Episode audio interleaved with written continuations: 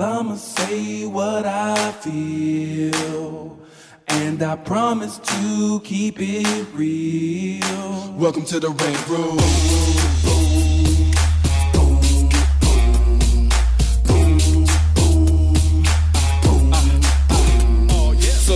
Be a rider, well you gotta be a rider Till your fears are diminishing, the doubts are behind ya. It's hard to grind and the business got me stressed in the Rant Room. We let that shit up off our chest. You know the street nerd has got no time for no caca. Sass in class, yes that's Mr. Bolekaja. Never have to guess when you're listening to Hilliard. He gon' bring more game than a shark playing billiards. It's all about the craft of screenwriting. It's exciting when you turn an outline into something enlightening. Your pen and words are like bullets in a gun. Write what you feel, say what you want Welcome to the Red Room. What's up, y'all? It's your boy, Hilliard Guess. You guys are listening to the Screenwriters Rant Room. Look at you. I see you staring at it, brother. uh, where we keep it real, we keep it opinionated, we keep it one, everybody. what, everybody? Wakanda, forever. Yeah. On this show, we discuss entertainment, TV, film, music, culture, but our focus is always screenwriting, stories, craft, and shit like that. Little disclaimer, Lisa Bolekaja is out for this week, but she'll be back soon, ASAP. but I guess she had to work this week. She back. It's October. I know if you back to working now. Shit. Anyway, um, did you hear his voice? Chris Derrick in the house. What's up, Chris? How you doing? Thank you so much for helping me with that, man. I appreciate it. I'm, I'm really excited Dude, about it. I, I'm, I'm excited to help you on it. Um, I'm nervous. Really? That's good. As I told you before, it's good to have nerves because if you feel like you got it, all kind of problems gonna go. Being nervous makes you aware. Of, of course. You feel me? That's why. It's like I'm, Yeah. I'm, ner- I'm nervous about. Tell the kids what you're doing. So I'm doing this project Here's producing. One of the producers on this with a writer, two writers, Ron Covington and, and Willie Davis, Right. doing a web series. Did they tell you they moved me to EP? No. They did. Um, I guess I'm running the show now. So, So okay, so, um, and I'm directing the pilot in the first episode, um, or second episode, the pilot, second episode. Uh, we're shooting in what in 20 days. We start, and it's just uh, wow. you know, it's not that deep. It ain't that bad, right? No, it's, it's short. It's short. It's just um, It's a web series, so- It's a web series. I'm nervous for a bunch of reasons. I mean, uh, I, I but you know what? I always get nervous planning it. right. Prep is a bitch. It's it's a bitch Yeah. because I'm you know I'm thinking about like what's the style that I want to tell the story in, and then Mm-hmm. there's two, and then and you want them to look different. they and feel look a little different, feel Right. different. I you know I'm I uh, I'm thinking about things that I wanted to try that I'm like, oh well, how can I fit this into the piece? Mm-hmm. You know, and then it's like I'm thinking it through. I'm you know I'm doing something different. Like yeah. Uh, I was reading this book, this Elia Kazan book. I started reading this about a year ago, and he was talking about when you first are- are doing your shot list, do a narrative shot list. He was talking about like you know, Explain- explain that Yeah, so he's talking know. about so so because I was like, what do you mean by that? Now obviously he's been dead, so I can't ask him. Um, Hold on, let me call him. Let me call him quick. um, but he says in the thing, he, he, he's like, you know, like, write down what you, th- like the emotion that you're trying to get from the shot. And then, for each moment, for each for, each, shot. In, in the scene, write that down. And, and then once you kind of, once you kind of break that down, Mm-hmm. You know, cause you're reading the script and you go, okay, what is this moment here? What's, what's this moment mean here? What, like, what is the turn? What, you know, cause a lot of times when I'm, when I'm, when I'm bringing down a, a project to direct, Mm-hmm. I'll go over all the lines, everyone's dialogue, and for my and as I'm and I'm figuring out what I want the potential adjustments to be to be on those lines. I know the actor's gonna do whatever they're gonna do, and I want them to do whatever. I'm not trying to give them any kind of, you know, like do it this way. But it's like I need four or five, hopefully four or five different like alternatives to help them figure out. Oh, let's try it this way. Let's try this way to see just to mix it up. Because one of the interesting things I read Francis Coppola does uh, he was saying this we did under the Rainmaker. This is what Kurt Ames was saying. Is that sometimes he'll say to you, big heavy drama scene, he'll say, play for comedy. Hmm. Just play the scene for comedy because that way he can cut in just maybe like one line from the comedy take because to change the, the rhythm of the scene. Really? Yeah, and I was like, Hmm. oh, that's really fascinating. Because you never know, because you know people like are mad at each other, and they throw like a zinger at you. Right. See, if I have you do a comedy take, the way you deliver that's different. You know, but and I might just say I want to use that. Line. It comes from sarcasm or spite sarcasm. or something. else, Yeah. So I'm sitting here doing that, and I'm writing out like so. I'm writing out what I want the intention of the the scene, the lines to be, and then I'm looking. Okay, this is gonna. I want this, and I write down a way. It's like. So then I look at so he's like you do that and you understand what you're trying to do emotionally with the shots, mm-hmm. and then you can figure out okay, so now maybe do I want this as a close up? No, mm-hmm. this is a medium close up. No, this is extreme close up. What, how, like, how do I want this? And you kind of talk about the emotions you want in the shot, you know, that way. And it's just, it's just a, it's an earlier step, or it's a, it's a pre-step, I guess, to thinking, before you're thinking visually, you start thinking like emotionally. And it's just something that I, I, I wanted to try it a year ago when we were trying to do, when I first started, you know, I started doing something uh, that, that school shooting thing, and then that we're still trying to get that together. But I was so I tried on this, you know. Yeah, yeah, definitely. It's interesting. So I'm doing that. I, And th- I think I was just sorry to interrupt you, but I was no. what I was thinking when you said that was part of the problem is we're still fixing the scripts. Okay. So usually he's at a place where he he's already starting to put things together. So you're kind of a little at a at a at a standing point Yeah. because we're not sure what we're doing because we're still making big changes on the script. Yeah. So you kind of can't do your usual shit. So I think well, that might but be that's part of the nervous too. I mean, Right. in terms of like, I mean, you know, like so. Um, there's a director that um, Carl Seaton Right. kind of turned me on to. His name is uh, Pete Chapman, or something like that. He directs a lot of TV. Okay. and uh, I found him on Instagram. And I noticed that he uses this program called Shot Designer, which a friend of mine had mentioned to me about before a couple of years ago, and I'd never used it. But but it kind of gives you this this overhead plotting of how, of how you're going to do the blocking on a scene, and it's interesting because it'll do the camera moves and the actor moves for you. You just go, oh, I'm going to move from here. He's going to walk from here to here. Camera's going to dial here to here. And Is that the one that moves and stuff? yeah, it moves. Okay. Yeah, yeah. So I've, so I've been playing with that too because I said to myself, hey, look, the script's not ready yet dialogue wise. But what they're what they have to do It's gonna end in the same It's gonna, spot, yeah, it's going to to begin and end at the same Right. place. And and and it's just one set, one location set. So you know, there's not a place. So, but I've been figuring out like places to put the chairs, like how how to how to dress, how to kind of set some of the location Mm-hmm. design by doing this. Oh, what would this look like? You know, photographically. Right. Um, so I'm doing that. Um, so I'm just trying new things. That's also why I'm nervous too, because I'm trying to do, because it's like, we don't have a lot of time to do any of this. Yeah. We have one day. So I have to be so efficient. Mm-hmm. And, you know, and I'm trying to figure out, you know, and, and that's the thing, prep in all aspects of this, particularly in writing, is, is where, is where, is where it all comes down to, you know, so that's, that's Well, I'm planning to get with the writers this week. I know we have a meeting tomorrow, but I'm planning to. We're talking about this new web series Chris is directing and I'm I'm producing, and um, we're gonna shoot it like in 20 days. So you need to take off work, by the way. Thank you for Um, the part. Actually, uh, yeah, we'll see. We'll, we'll find something. Um, so anyway, uh, so we're about to direct. He, Chris is about to direct this project, but the scripts are coming in, and we need to. They still need a lot of work. You know, yeah, just from what we expect out of out of the work.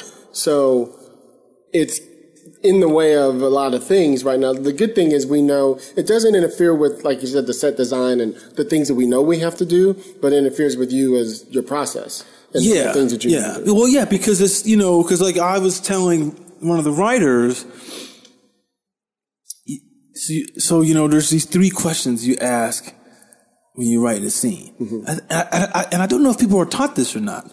Not um, not enough. Not enough, or, it, it, or it's a you know it's a thing that David Mamet had mentioned. You mm-hmm. know, like, it's maybe like 10, 12 years ago. He wrote this memo to when he was in the struggle with the unit, and he, this memo it was he wrote he like he he like lambasted his writing staff, mm. and then and this memo leaked. Oh, I remember that. Yeah, and yeah, it, yeah. and I remember and I I got a hold of it. It like ten years ago. Yeah, a long at time least a long time yeah. ago. It was even longer than that, maybe mm-hmm. 15. Right. Um, and, but he mentioned there's these three questions he asked, and it's a playwright thing. It's like when you're writing a scene, you gotta ask yourself, who wants what? Um, and what happens if they don't get it? And why is that scene happening now? Right. So you ask those three questions about every scene. and then you it'll help you kind of shape because because because who wants wants the conflict, and and when you, so when you're deciding that, you say to yourself, "This is what A character wants. This is what B character wants." Mm-hmm. Those things those things have to be diametrically opposed to each other. Mm-hmm. And it should, it should have a flip. Yeah, so it, it can Right. make the. I mean, and he always says, Mamet, Mamet always says in the little thing he was saying, he's like, it can be as simple as like, you know, I want to go to the bathroom. Mm-hmm. And you don't want to let me go to the bathroom because you, Right. you, you want to talk to me about something right now. Right. And it's like, hold on, dude, I got to take a shit. you can talk to me later. So I got, you know. You can stand at the door Oh, while yeah, I, while I do this, but you know, I mean, but- you know what I'm saying? But but but there's that level of like, hold on a minute, hold on a minute, just can you hold on? And it could be it could be that simple, and it could, and it, but, but the guy was, but the guy was Richard said he pee shot. You but, can't do but the guy, but, but the guy who wants to, the guy who wants to talk to you, or the woman wants to talk to you, she's so adamant want to talk to you. So that just creates the, the conflict in the scene. Right. You know, um, and, you know, but then someone else told me this other thing. It was like, and this is a directing thing too. It's like. This is, this is a fourth question you asked. You got and this is this is what I was telling the, right now. It's like, and what's the fulcrum in the scene? That's the flip. That's the turn. Like, where's this? Like, if you don't, so if you look at a scene and you don't have those, then people are just talking. right. Or the button, or the whatever. You know, yeah, you know, and this is and this and the scene can go on, and then you're like, mm-hmm. because the thing the thing is that you say to yourself again, because I was, because you know, because I read the scripts and I liked what they did at the end, and go, oh, because it's cool, kind of cool, mm-hmm. but, but then I started thinking about like, what I, got- you know, what if the actors come to me and say, what's this scene about? Right. See, then I can't. Then I was like, but I don't know how to tell them that because I mm-hmm. didn't really notice about myself. I mean, the the end result is cool, but to get there, it's like you know. I was telling the writer, I was like, hey, you know, it's like you start at the bottom of the hill and get to the top of the hill, and it can be a straight line, and the top of the hill is great, but the straight line is boring. Right. I need that valley. I need that, you know, you know, like the damn dead See- man's curve. See, all that kind we'll get you in a minute, Sonny. Forgive me. And and we, we invited Sonny on also. Sonny's a young writer, just moved to LA. so this episode is actually going to be called the Super Fan. Hi everyone. I'm What's up, here. Sonny? How you doing, girl? Am I a fan at this point or fam? I think you're a fam at this point. I'm definitely a fam. fan. people now. I, don't, think we've let you in yet. No. Awkward moment. No, I don't think right? we've let you in. You know what? You I look think he's a stepchild. You're. Yeah, I think yeah, he's a yeah. okay. You that middle son in the middle. You're definitely not Cinderella anymore. So Ooh. that's All right. Yeah. She trying to take your Cinderella spot. Hey, take it. I bequeath the throne.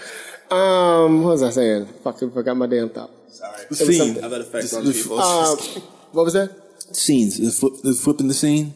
It was something. Yeah, it was something about flipping. The scene. It was something you just said at the end too, and I fucking forgot it. About the mountains. About the hill. the hills. Yes. Um, I was talking about how I was. I was actually. We were. We were putting everything together the other day. We were wrapping up uh, our big meeting the other day, and I was walking with Willie, and I said something about. Well, you have to think about that. Your just because it's like six or seven pages doesn't mean it's still not Act One and Act Two and Act Three in there. Yeah. You know what I mean? That's that's part of the problem. You don't even see it. You just see it as a scene. Yeah. You gotta see it as. Well, that, that's the thing too.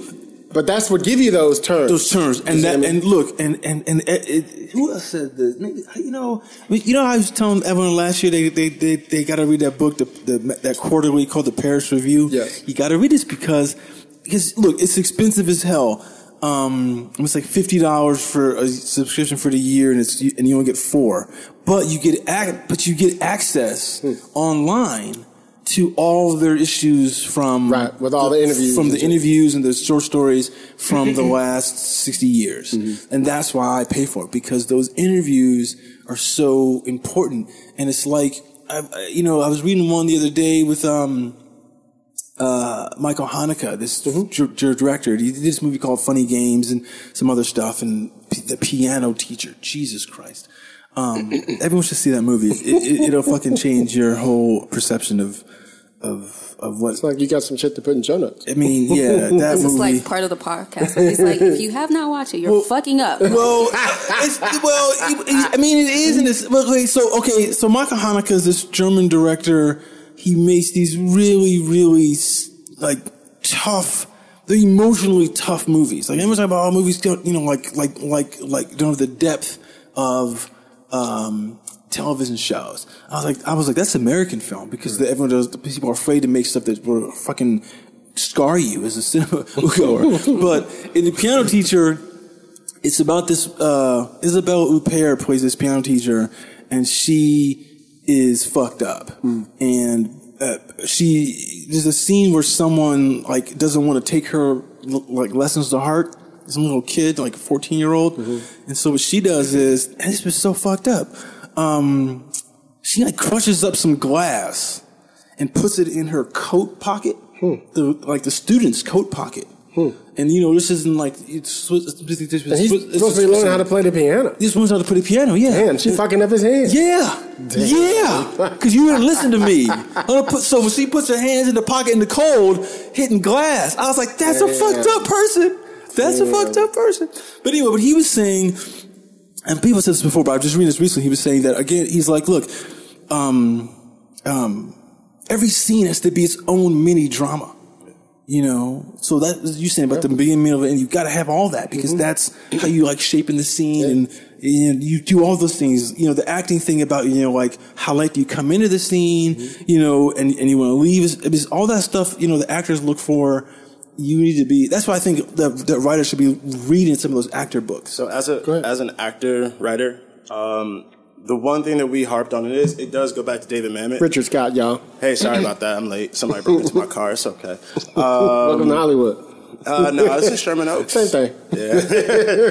Uh, long story short, um, I think the most important aspect of my acting career that I learned was the importance of the beat change, which is that new information or that new thing that changes, and that is the fulcrum. You know what I mean? yeah. And the in our, it's interesting because um, as an actor, like the the beat change is the most beautiful part of the scene. I've, I've watched, I've had to watch hundreds of scenes, like, and in Russia, like, just too many.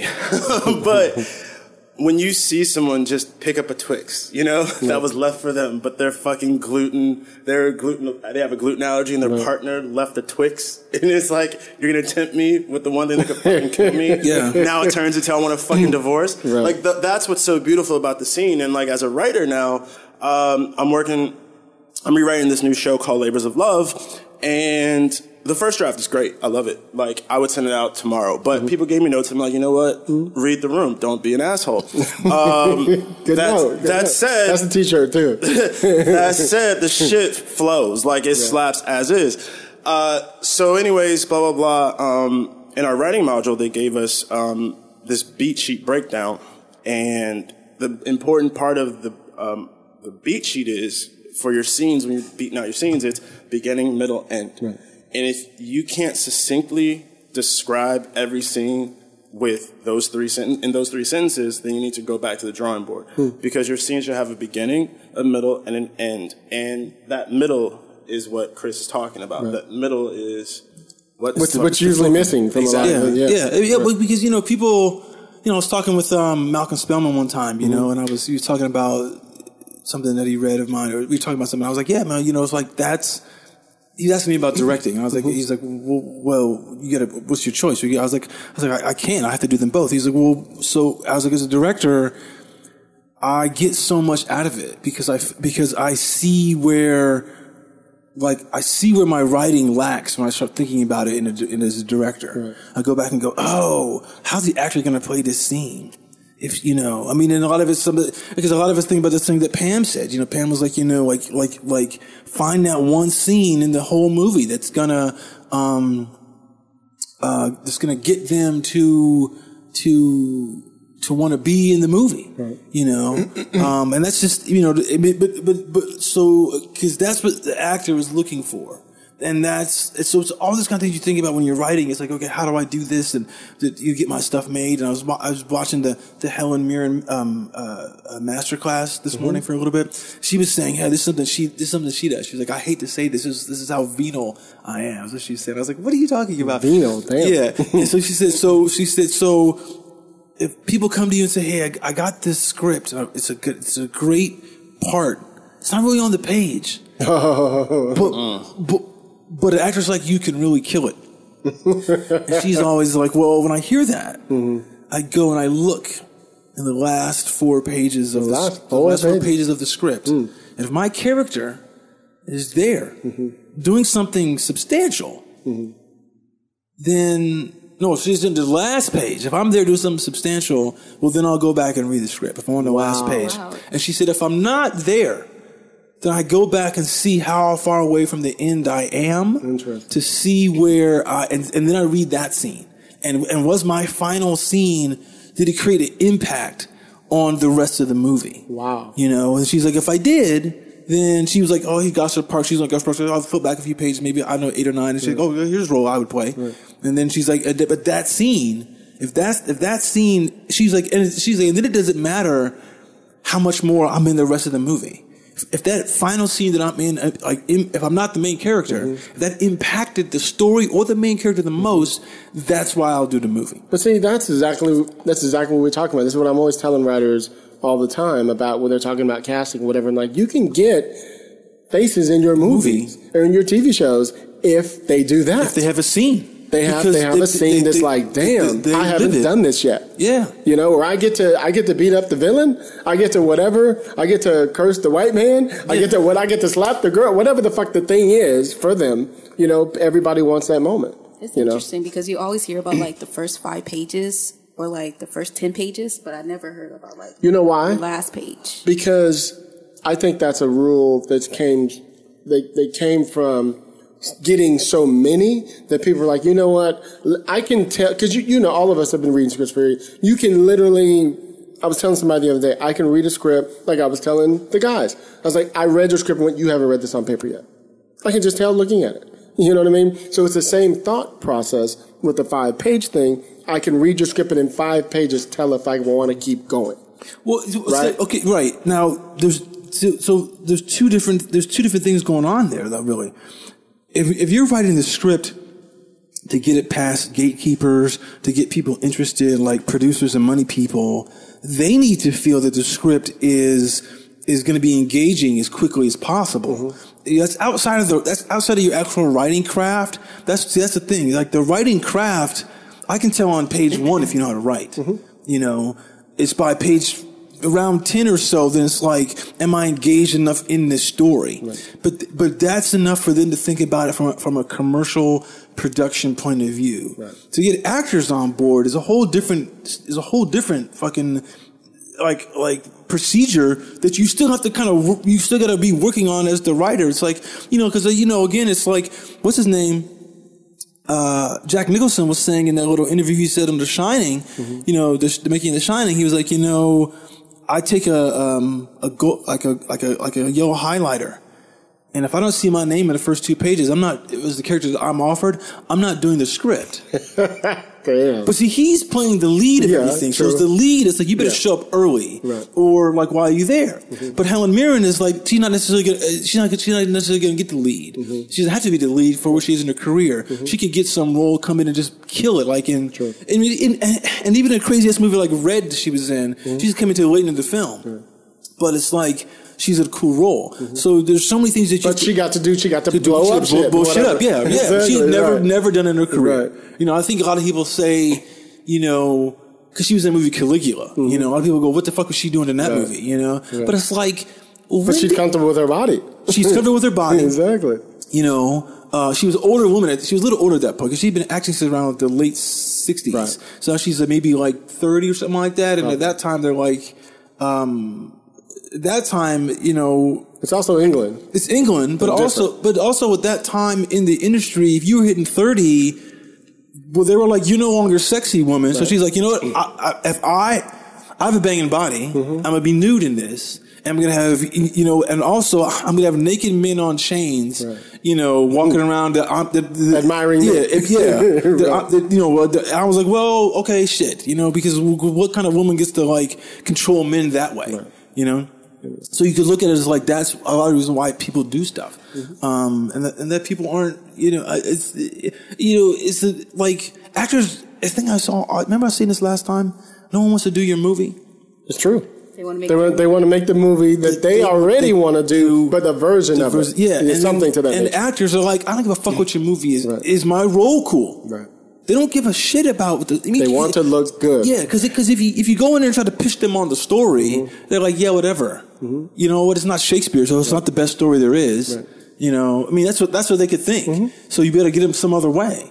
And you and I both know from having, you know, a close friend who's a casting director, she tells us she doesn't sell your scripts by the story. She sells your scripts by the moments. Yeah. She gets on the phone with the star and go, there's a moment where you do this. You have not done this yet. Hollywood will trip when they see you do this So you're doing this, yeah. you know what I mean? And they, that's what makes them go, you know what? Send it to me. You know, not, it's a story about a woman who blah, blah, blah, blah. She, fuck all that I shit. don't give a shit about no, that. no, no, no, no. no. They don't care. Anyway, let's jump right in. Let's Yes. get on in. so today we got my girl, is it Sony Yokum? Sunny Josham. Josham. That's what I said. Um, Sonny close. Josham. She's trying to pretend like she Haitian or something. See? I am Haitian, y'all. I am definitely Haitian. What's that? born a prince? Yeah, I was born piece. there. I was born that's there. real. Yeah. Welcome to the show, girl. Thank you. I just, it's weird. Like, this is the part where I have like my notepad on and I'm Mm-hmm. like writing everything Chris says. Like, every time I hear you fucking up, I'm like, all right, definitely fucking up. Do I say fuck it up? You do. You do. I don't even know what I say. Fucking up if you don't That's- X Y Z. that's- And you shit That's on everyone. too. That's You shit on Dot, dot, everyone dot. and everything they've ever done. That's a new t-shirt. It should be a new Yes, t-shirt. I don't even know what I say. I really don't. You just make people feel inferior for like five minutes and then you pull us out of it. I don't even know. It's a I never, I never been thinking of feeling inferior. I never do. I never do. I sit in the corner, I'm like, damn, dog. I'm really fucking up.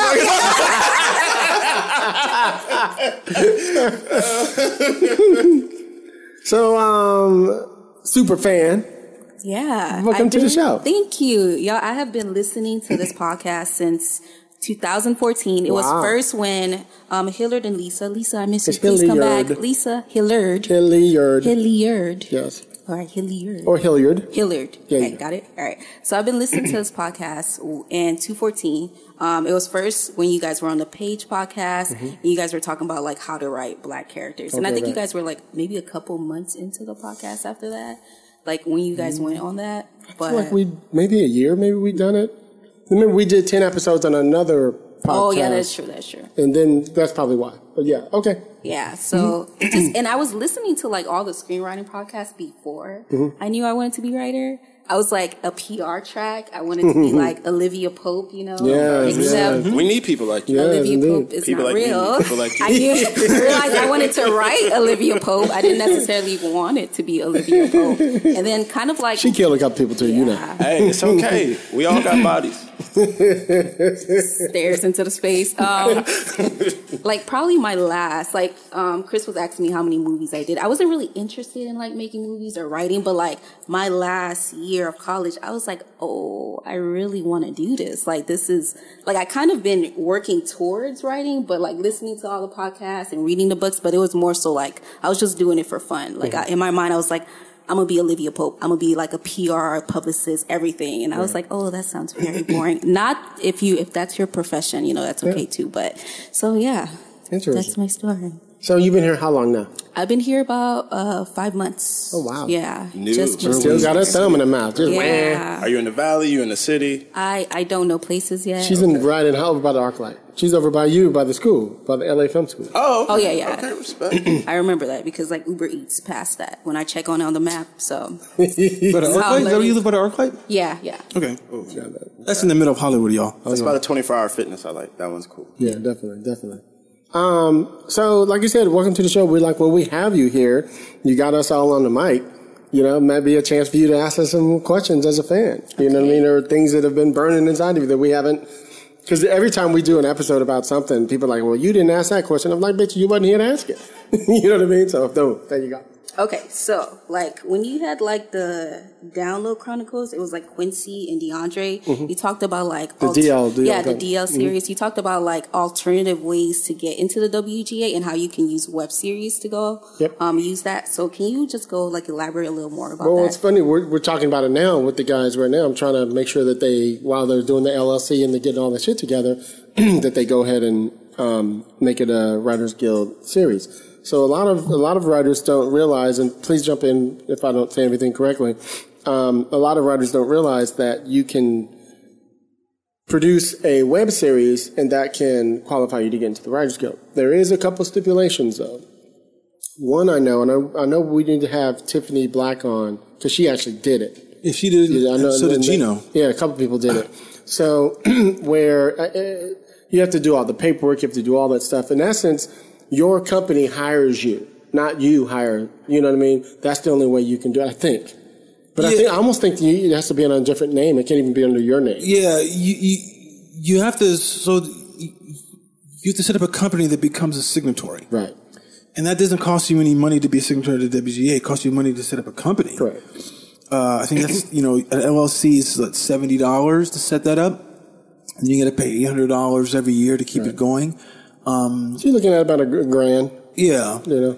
and then you and then it's twenty five hundred once you join the once you WGA. There's a certain number of ep- uh, probably a certain number of episodes or hours or whatever. There's some you get points. It You, get with- points that and it's on the website about like h- how to join because because I don't know this that this part any well. Um, and then you just do the the the um, web, web series through the the thing, and then you you have to follow some rules that if you're going to be a signatory, you know, and, and, and there's dispensation. I mean, not dispensation. There's like a, um, um, there's a, there's a different threshold for how much, how, how you're paid or how much you're paid. See, because like, if you're going to, you know, come in as a feature writer, the minute you get hired, then you've like been qualified for the points. It, it doesn't, doesn't matter if it's a movie of the week. Because the scale is so a- high. this- yeah, you know, you're, I think it's like forty-seven thousand. Like something. It's really, yeah, but it's so I, once like, you get above es- that. essentially you have to have two hours of of what's considered two hours of written material. So there might be two episodes of television of, of, of, of hour long. It might be four episodes of, of sitcom, Mm-hmm. um, or it's one movie. And uh, the thing is, the mo- the movie doesn't doesn't doesn't have to be produced to get in. You know, you just if you if they pay you to write it, you know that's the that's the thing. Like beyond that, it's not up. It's not up to you. You know, it's just like certain people I know. You know, they're on shows and and they get an episode, and maybe they write their episode, but then the show gets canceled before they film their episode.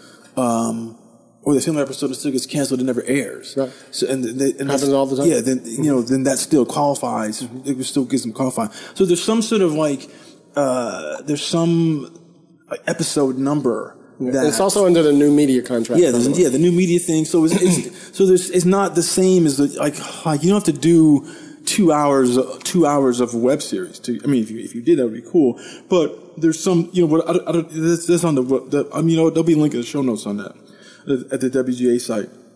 But then you do that, and then if you follow what it is, and then you have to pay. The main thing is that you have to pay the fringes on whatever you pay the writers, and that's like thirteen percent on top of their salary because that goes into the pension and health, and that's what they're looking for is like you know, are you serious like like on that? And if your web series actually does make money, um, which you know they can do, you know, depending on how, on, on how you monetize it, or you choose to monetize it. You well, then you got to pay the writers the residuals. There's like a there's like a residual kind of like whatever uh, scale on that too. you just have to do those things. Right. And it's not. I know. I do know that it's not. You don't have to pay the writers a lot of money. You know, to do it, you they just you have to pay them something. Something, yeah. That they can go into the. It's all about pension and health. It's not. Yeah. I, I think I remember I talked to them like five years ago about it. And they were like, it could be twenty five dollars, it could be hundred dollars, it could be five hundred dollars. So there's different things. You just need to have the conversation with the new media contract um, department, and they'll because they want they want the writers to do this. So they'll they'll they'll work with you. You know what I mean? The best. And, can. yeah, and they also they also want um as much as like this like the streaming type of stuff on is, is guild covered because they need it for these negotiations. They need to so they can so they can leverage. You know, I mean, because I believe that like YouTube Red mm-hmm. is, is is is guild covered. I think it's only covered because so, so many people were guild covered who who did shows on YouTube before before they did the Red. So And it's the lowest of the low contracts, but yeah. it's but it's still, but, you but, they, but yeah. they have it for all the unions. Right. I mean, they, they, the, the SAG has it, and you know, Is this something you think about before you're doing a web series, or like after you already done the web series? Oh no, you have to do it before. you gotta do it before, yeah. And then Yeah. you would be like an associate member, or Something like that. Yeah, I think, the- yeah. It's like a Well, you're a member, you get your card, um, but I think you're just not a full fledged member. I, I don't think you can vote and stuff. I'm not sure. I, I think until you get past that two hour thing you were talking about. yeah. Well, you know, yeah. I mean, I, at the moment, I don't know mm-hmm. because I know that they announced something. I'm not sure if you can vote in the in the elections, but you probably could vote for the. Yeah, I checked online. You Li- couldn't vote. like yeah. now because they just passed a thing like Patty Carr. and I pushed this thing through this year where the post current members and I think and the caucus members I think are able to vote for the WGA awards. Which means that it, which means that you'll have a card. You can go to this theater to see the screenings, and you'll mm-hmm. get the DVDs and, and the, and the Oh, really? screeners. Oh, interesting. Yeah, they she just pushed. They just pushed that through. Like, like once they won the election, that was one of the things they that. wanted. So, mm-hmm. um, you know, which is great because the, you know the thing about all that is. You know, there's no other guild that has that post current thing. Like the, so if you're a Screen Actors member, you're always a Screen Actors member. You can always vote.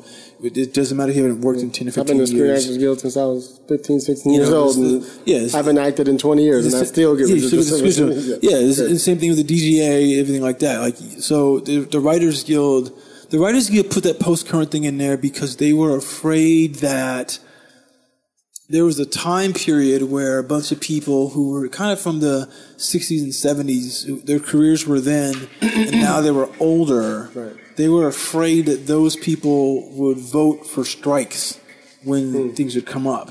Mm-hmm. You know, now granted, there was never. a- Why would they vote for strikes? Just because it, there was more of the culture or something? no, or they just no. There was just this. There was a fear that those people who weren't working because they were because they kind of aged out of the business. Oh, it wouldn't hurt them to strike. It wouldn't hurt them to strike, but and, and and they and they were bitter, so they wanted to cause strikes. Interesting. So they kind of put this thing in. So they voted this thing in.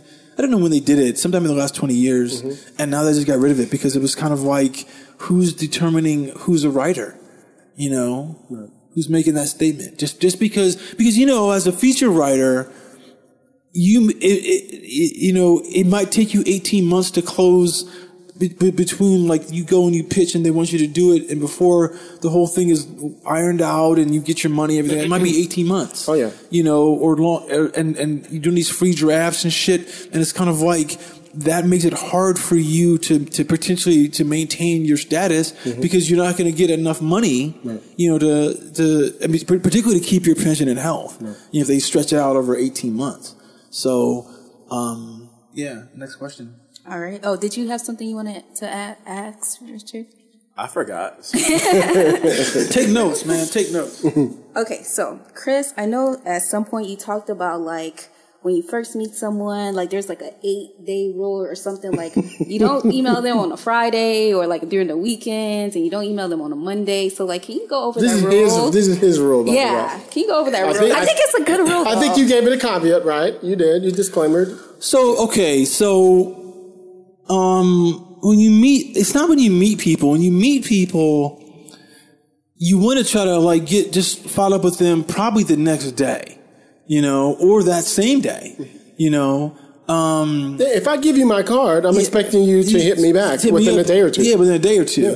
The the eight day rule thing is about following up after you send someone something. Okay. So like if I send you a script or I send you an email, if I if, it's basically if I want something from you, then you need to give me like it, like eight days, but but but but between the time because you never know what. Why eight days? You had a reason for that. Uh, because it, because it was it was kind of to give someone like like to give someone the weekend and then the next day. That's it. You know, I mean, you should always think about because a lot of times people won't read during the week. Mm-hmm. Um, or, you know, and they might just read on Sundays or something like that. So, so it might, so, so if I meet you on like a Thursday night, you say, "Oh yeah, man, blah blah blah," and I hit you on Friday morning, and I'm like, "Hey, send me something."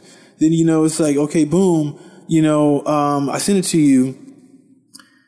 Don't call me on Monday to say, "Hey, did you read?" You know, like you should wait until I, because that's a Friday. You should wait until the the, the Mo- Monday of the following week. So not the next week, but that following week. You know, you know what I'm saying? Just to, to, to give me those two weekends to maybe get to it. Now the thing is, I might not get to it. You know, I mean, it's like you know, when, like we, we met when we were at, at uh, like Yvette's um uh uh candidate thing. You know, we met that, that one guy, remember? And he was like, "Oh, I'm gonna read your script, send it to me, send it to me." And I sent it to him like the next day. You know, uh, and he's like, "Look," I, he was like, "I look forward to reading blah blah." blah. I said, "You know what?" Um, he's he's a big TV guy. big. So so I said, "Hey, I'll um uh." I said in the email, I'll, um, I'll hit you up in two weeks. Mm-hmm. You know, just to, to follow up. And he's like, okay, cool. I'm looking forward to it. So I hit him up in two weeks, and he was like, dude. I'm handling like uh, the crossover event on the Arrowverse, and I'm working on Carnival Row, Right. and we're starting a production. And I was like- so I just having a time. I was like, got it, because you're fucking busy. shit. You're Yes. working on two sh- two Right. different shows. I said, hey, um, I'll let you up right before Thanksgiving. And this was like two weeks ago. I was like, That's realistic. Yeah, it's realistic. That's realistic. I said, I'm, I'm- you know what? I'm, I'll, I'll give you six weeks. Yeah. Because I know how fucking busy you are, Mm-hmm. you know? Um, and that might seem like a crazy amount of time, but it's like, I need him to read my thing, and if I pressure You need him to do it when he wants to yeah, do when he it. wants to do it, Or you he know? will not enjoy it. Yeah, yeah, because that's, you know, Go ahead, Rich. Um, yeah. There are some. who did not. I have a certain friend that Hilliard knows who I'm going to reference, and she does not understand that. Yes. And um, I remember getting. She sent me her, her script. It was like it's a feature, so it gonna take time. Right. And uh, she was like, um, "Can you read need feedback because I have to send producers." And I was like, "All right, well, I can do it by Thursday." And she sent it to me Monday. So, That's a realistic time. but even to You need Thursday- three hours at least, Yeah. maybe four. and I you work, know? I work six days a week. Right. And so uh, she hit me up Wednesday and was like, "Hey, have you read my script yet?" And I was like, "Did I not say Thursday?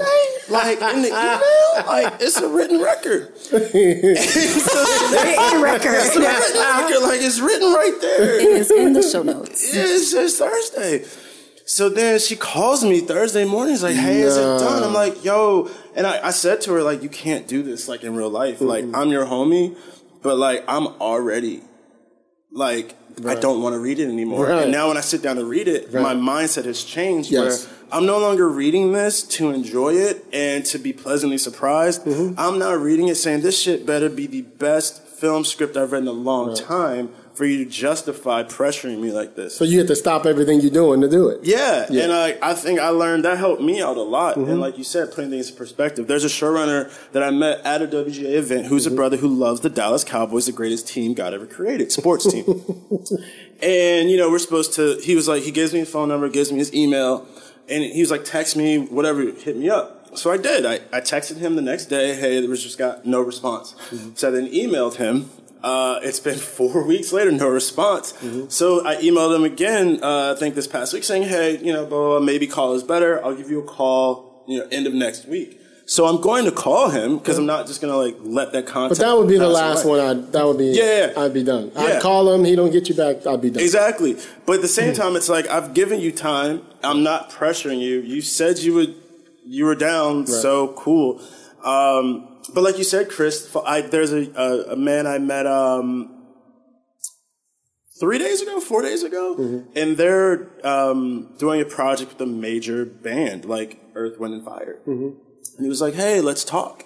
Uh, hit me up. And I was like, cool. What I'm not gonna do is fuck this up. Mm-hmm. So I texted him literally the next day, yo, this is Rich, blah, blah, blah, blah, blah, blah. And he's like, cool. All right, well, Sunday. Hmm. You know? And I think also comes with preparedness. And I, I, I know I'm, I'm on a diatribe right now, so I It's fine. apologize. It's the rant room.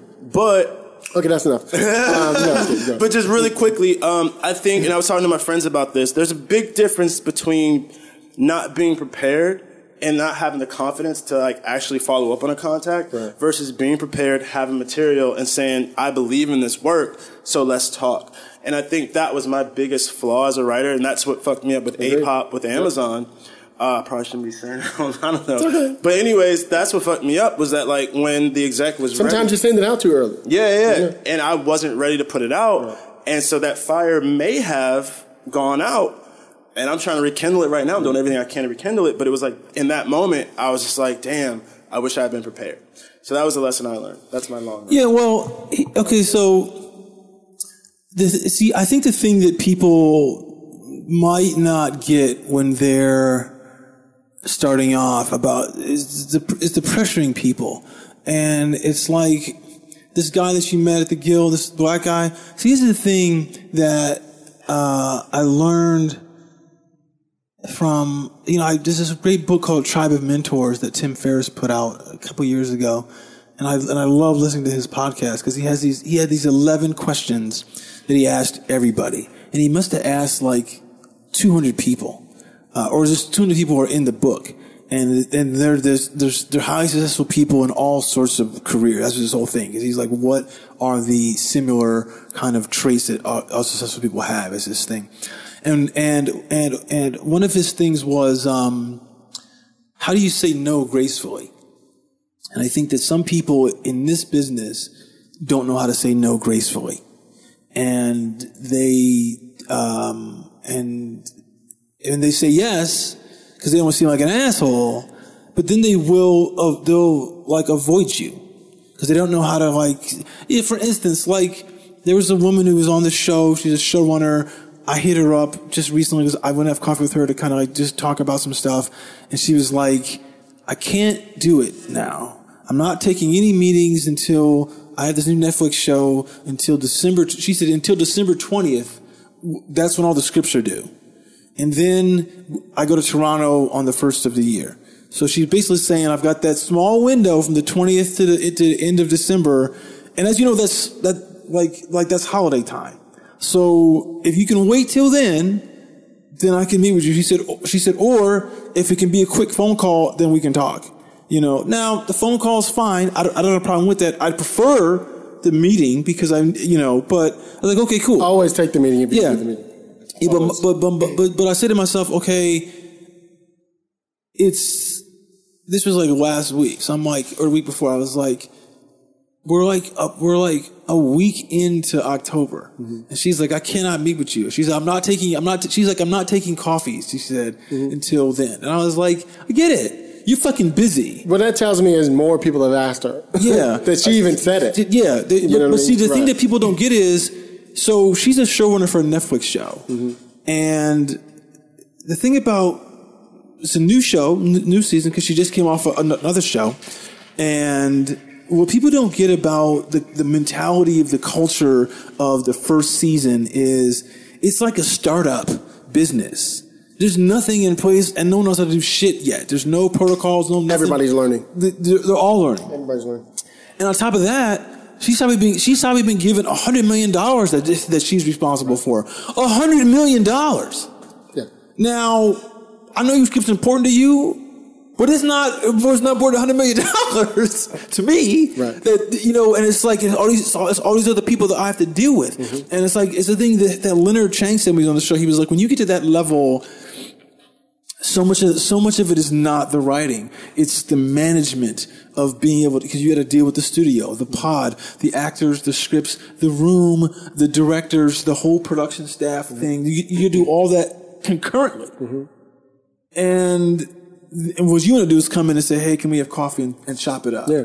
No, motherfucker, I ain't got time. And you want to be upset with somebody for not doing Yeah. it too. So, Like, so, so, so, so, so, so you have to. So the perspective is it's this thing that you always say. Mm-hmm. Is the thing I was when I hear it. It's like put yourselves in their shoes, and then you can like think, think like a fish. yeah, and then like, okay, so now I get so you. It's like ask them favors, whatever. I mean, like people who are people who people who will give you their number if they're at their if they know how to say no and stuff like that.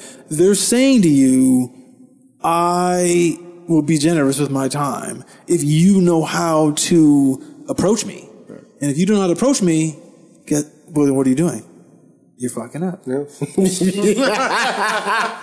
Okay, so on that, right? a t-shirt. Yeah, it needs to be a T-shirt. So on that, right? fucking So up. like, you have time. You guys, um, and a new writer asks for your time. You have time. You go to them for lunch or coffee or something like that. What are questions that you absolutely hate from new writers? Well, And I have a job. no. Well, no. I hate when writers come. 'cause I always have people come here. I hate when I have a young writer come sitting. I, I'm saying young. It could be any age. When I have a writer come sitting here and they start asking me questions like they never even looked me up at all. I'm like, you didn't Google me. You weren't curious. You wouldn't like nothing. To me, you came in unprepared. A lot of people, I, you'd be surprised how many people show up and they're like, oh, I just figured I'd come sit down and get to know you. I'm like, but it makes me worry about if I ever referred you to somebody, you're going to do the same thing to them. And it looks like you didn't do your research for them either. You know, so I hate that. Well, well, see, this is the thing. That's terrible. So that, that's someone. Well, you know, You don't have to watch everything I've ever done. no, you don't- So just look me up just be look like, up okay, I kind of get it. So I had a meeting the other week with a massive showrunner, Right. and he had read my script ahead of time. Mm-hmm. This is the, the, the Ben Watkins setup, mm-hmm. and I went in, but but to prep for it, I was like, okay, what is this guy's like? I knew what he was doing already, and that's why I wanted to meet with him. But I was like, so what does he do? Where I am, like like what's his career? And I went back, and I do this with a lot of people. I'll, I'll go, where are the stepping stones? How did you start? What was the, you know, like where'd you move up to? Mm-hmm. Like where'd you jump to now? Go from like a like someone on staff to now co-EP or someone mm-hmm. running your show. I I, I want to see those jumps because I'm I'm going to ask you how you did that, mm-hmm. you know, and then what so this guy's work i watched like i'd seen a show he had done before and i loved it from about like five or six years ago and then he so because he asked me "Well, so what you know to meet with me Hmm. you know and i was and i was like okay that's you know like, like why you gotta be ready for you that. be ready for that mm-hmm. because you can be with anybody you know and because i because i told ben specifically i want to meet with these people and I and so then I was like, okay, this is why. And I had a and and there was there was my assessment of his work and why it spoke to me. And then I said, and the material that I write fits within that kind of frequency.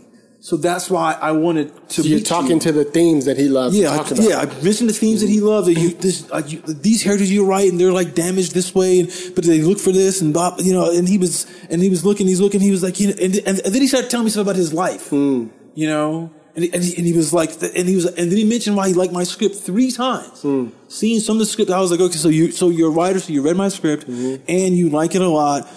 And you love the fact that I've learned about you, not just you're some name and I'm going to meet you. Mm. And then he was like, and, and then, and then, you know, he was like, well, uh, I want to work with you on something, Oh, good. you know? So, so he's like, so what are you doing? I was telling him about these three shows. He was like, those all sound really, really cool. Mm-hmm. And I said, and I met someone with a sci-fi and I need someone like you to go in with me. And he was like, you know what? I, I like what you're saying. Let's talk about this more. I want to work with you on something. Awesome. Because he was like, your script, you can write. And personality wise, Right. because, because I looked it up, mm-hmm.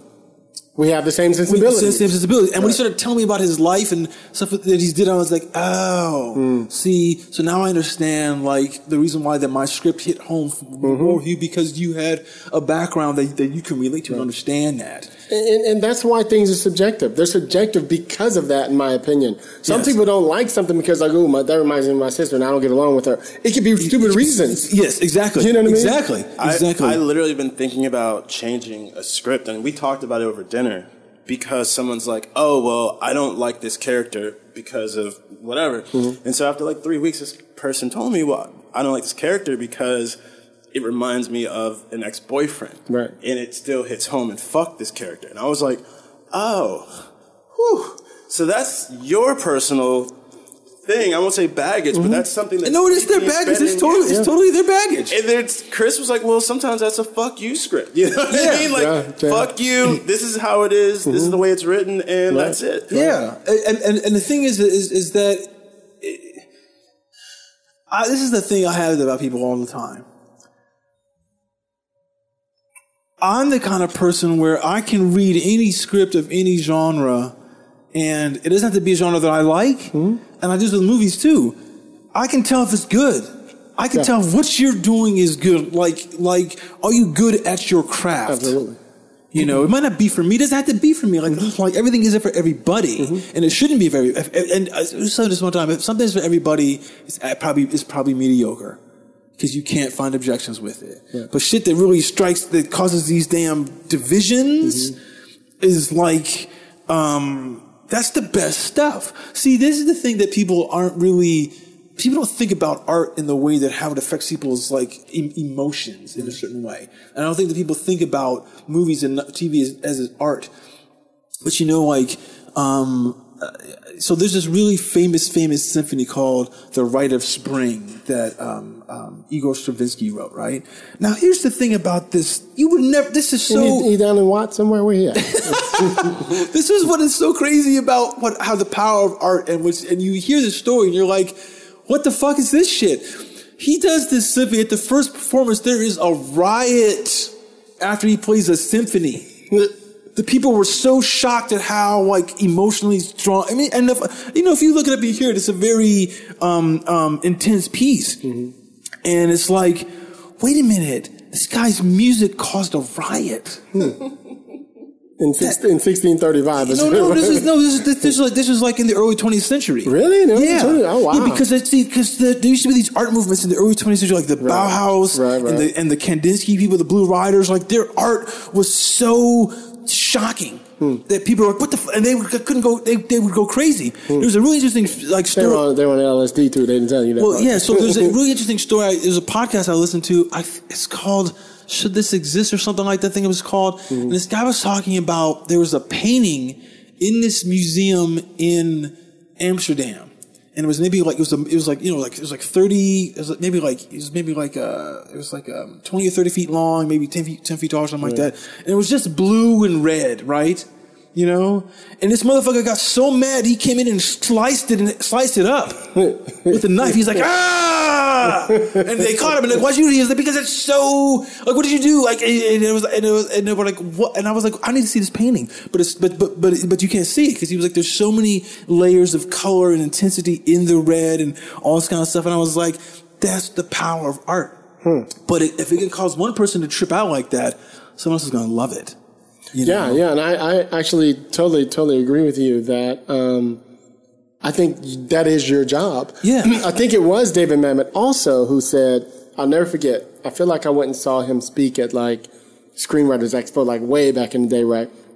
And somebody got up and they were like, you know, um, I loved your movie, blah, blah, blah, but then you killed off such and such a character. Why did you kill them off? Like some shit. And he went, uh, I did my job.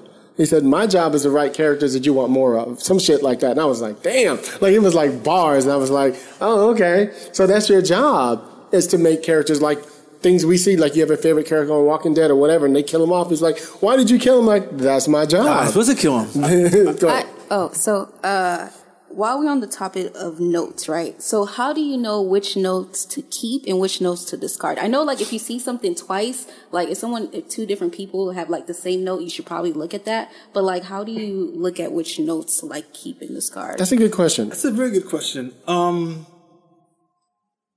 I okay. So this is so this kind of goes back to what we were just talking about in terms of like what's the sensibility of the person who is who's giving you the notes. So so you have to kind of like That's important too. That's the first yeah. important So thing. so so you have to kind of figure that out. You know, because if you don't like my material for certain reasons, like for instance, this thing you just talked about, right? Okay, this woman doesn't like that character. So she's going to give you notes about the script and the character that are kind of skewed because she can't get past that moment and that kind of thing.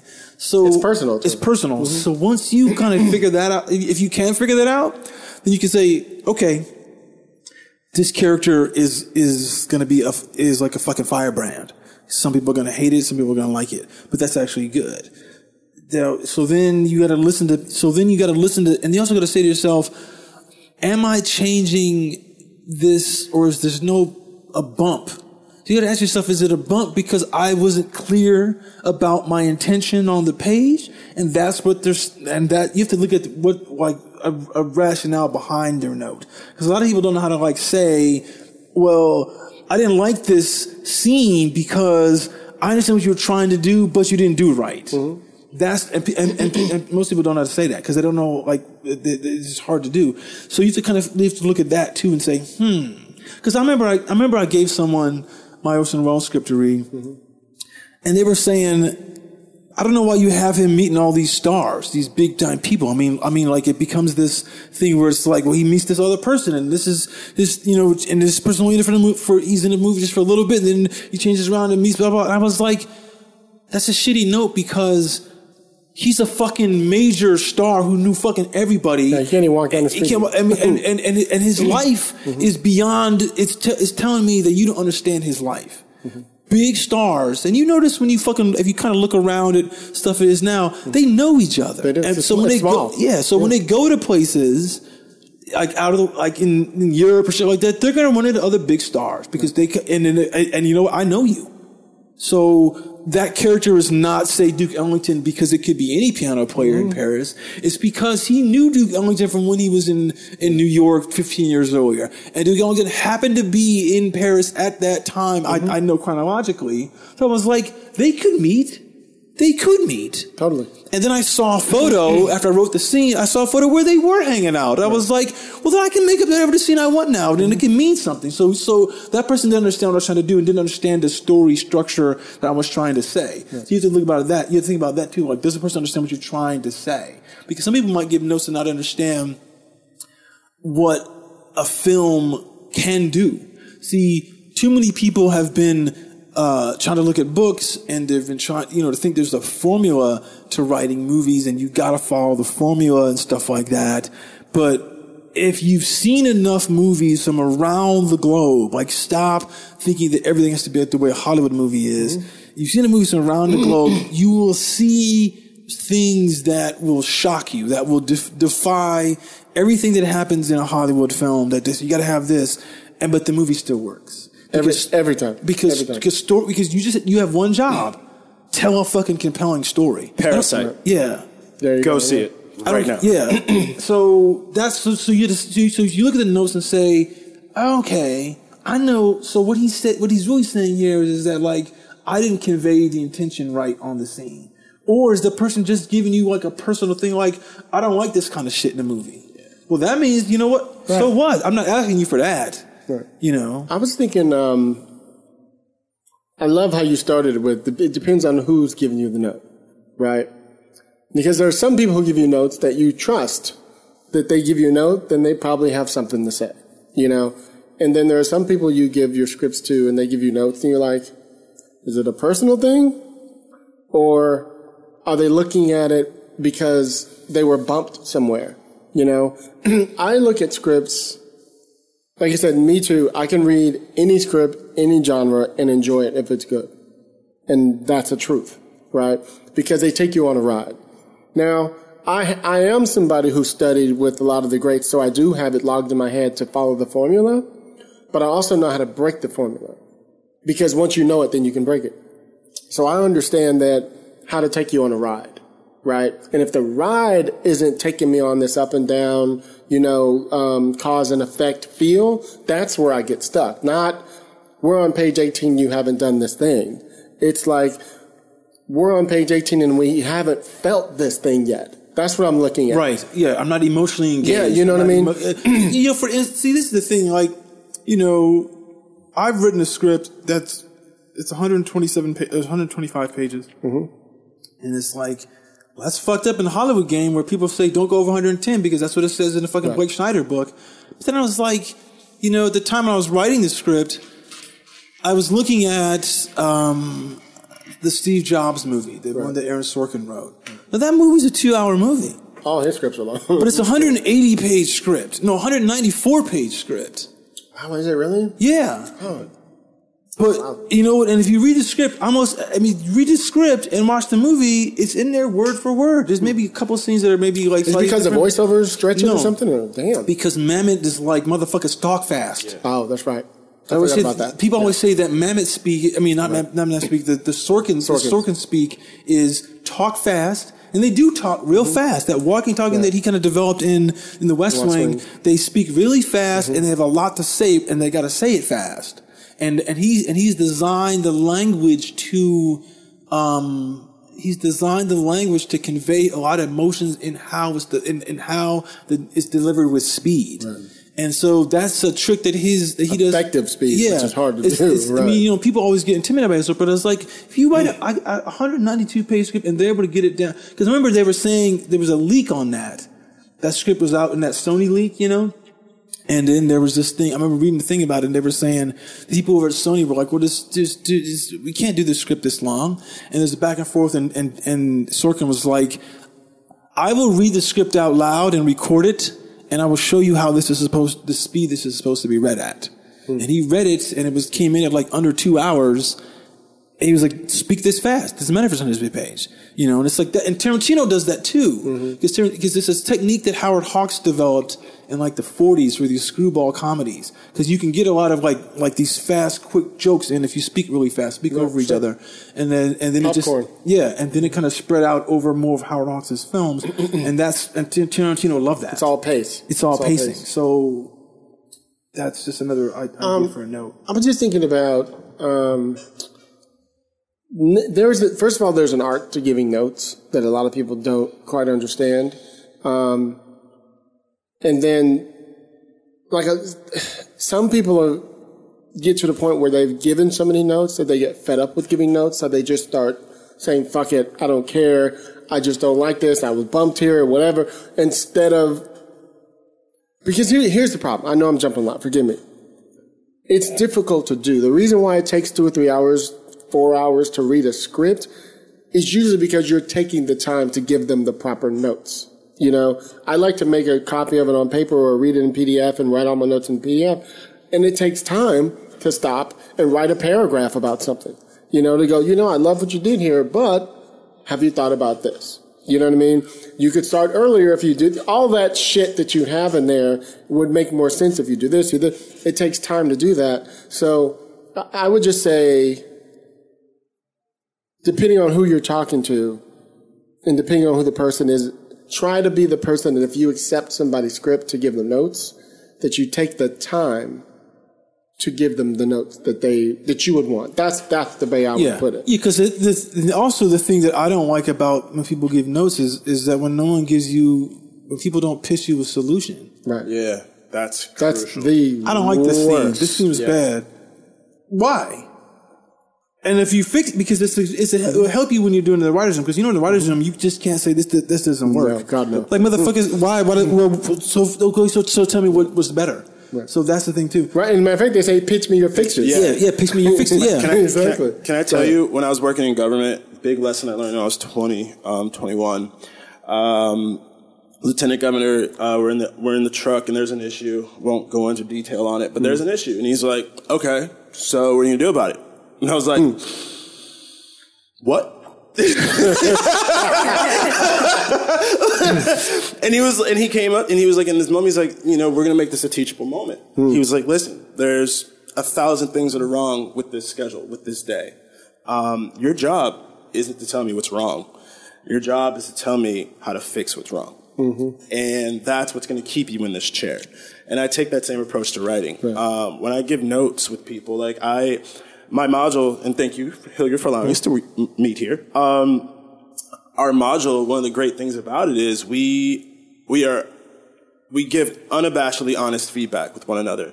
To the point where like one of our new members was like, did y'all even like our shit? and I was like, of course we do. Like, oh, and then I realized, oh shit, I apologize. That's my bad with you being new to the group. We've been together for like a year and a half, so there's no need for the, the pretense. But I was like, no, I apologize. Here's XYZ of what you did right. But when I give a note, I'm like, yo, just to let you know, this isn't hitting. I feel like you're going for this. Here's a couple pitches. Feel free not to take that. Sure, sure. But just know the next time you I read your script, I will give you that same note if you haven't addressed it. And I think a lot of people are like, well, that's just my artistic choice. I'm like, one another great lesson I learned with my friend when I first started writing, I wrote this terrible script. And he was like, you Yeah, say that know, again. You did what? I wrote this terrible script. I love the people that admit that. We Yeah. all wrote our first two. Oh, listen, the Yeah. first two I wrote right now are terrible. Yeah, Yeah. sure. And long story, long story short, he goes, you know, um, a duck is a duck, no matter how many times you want to say it's a swan. so, if I were you, if someone says it's a duck, just just admit that it's a duck. Well, that's the thing. The whole thing is, is uh, if I tell you this scene doesn't work and here's some pitch, here's some reasons why, that's not an artistic choice that I'm addressing you. It's that I'm saying your intention is not on the page. Even further, this is this is something you were starting to ask me earlier. This reminds me of like when you're in the writer's room. These are the type of things that come up. Is how do you see the note behind the note? So say you just said, say an executive was on the phone was like, guys, you guys got to you know act two, and you got to the point where blah blah blah. I, I didn't get it. They'll just say that. Yeah, all they'll right? say. And you'll be like, oh, what the fuck does that mean? So what you do is the lesson that I've learned is go, okay, so we've got to act two, we got to this point where this happens. Now in act one, we set up this thing that by the end of act two, this thing happens. We probably missed something somewhere. Let me back up. Nope, not that scene. Nope, that, that, ah, that scene. That's what happened. I didn't set up that little thing where I said he was actually wearing the hat that said where the police found him. About, you know what I mean? Yeah, Whatever. It's that Rube there's Goldberg something. shit where you kind of something. miss you go you, you backwards. miss something. It, Yeah. it, it, it, it, it's this, there's a great line that Billy Wilder said one time. He was like, "If you have Act Three problems, it's because it's because you have an Act One problem." Correct. Yeah. You know, question you you said about you hate a question that you hate people to you, you ask me. I don't want people to ask me to read their script. If I sit down with you, let me ask you to send me the script because I have to kind of figure out like where you are in your career and, and things like that before because if you're too young then I don't want to read the script because it's because it's like, like I have this expectation on what it's going to be. And it's like, and you can find other people who can help you get there before you want me to read it. I mean, if you, I mean, you know, or if I say, I like your idea and I know you're young, let me read it. And I can maybe help you or, or whatever it is. But, but, but, but, but let me I'm, offer gl- I'm glad you said that. I think that is one of the. This is going to be a long episode if y'all cool with that. Um, the reason why I, I'm glad you said that because it reminds me of you, you're not always aware of it. I think it's something that maturity brings to you. Like I bet you're not the same person you were when you moved here a couple years ago. And so what I'm saying is now you know that some of the scripts you got out probably weren't ready for somebody. But when you're first here, you're like, but I wrote a script and it says fade out. So it should go I should be over at Spielberg's. I should give it to Lena. I should whatever. Like you immediately start thinking that instead of going, let me get it to Lena's assistant. Let me see what she says. Hit the gatekeeper first. They're more eager to go, Lena, girl, I just read this thing. You know what I mean? And I think that is the biggest problem is we, we rush to uh, Hilliard or Chris or whoever and go, read this thing now instead of going, let me get a couple gatekeepers in the middle of this thing and go, guess who vetted this thing? Now you should read it. Yeah, You feel me? Look, look, look, that is, is there's there's no people want it so fast and so bad that they re- they're ready to jump and they don't realize that you got one shot. We've all done that, Richard, just I so mean, you know. do it all. I We've mean, all like, I mean, I mean, I, I, I, remember I, I, this, I wrote a script. I, I really, really loved it. Mm-hmm. And then I sent it, to, I sent it to a couple people to read, and they were like, "Okay, this is really, really good, but here's what's missing." Mm-hmm. And I was like, "Okay, cool. I'm gonna go address that." Right. Now I was waiting because I wanted to send it to somebody big, and I was like, I can't do that yet until I get enough Mm-hmm. Right. people. And and then I was kind of like moving up the chain of people of bigger people that I know. I would get to know from th- Mm-hmm. my group. Then I, I addressed that. I had them read it again. They go, okay, you hit it. Here's a few other notes. Boom, as in, uh, and, and then I got that, and I asked the next the next big person to read it because I was, because I was I was waiting because I wanted to ask a guy who's who's been Oscar nominated to read it. Now I can't. I'm not going to ask him to read the first draft. Right.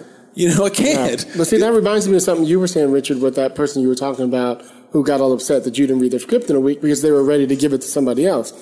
That's a danger.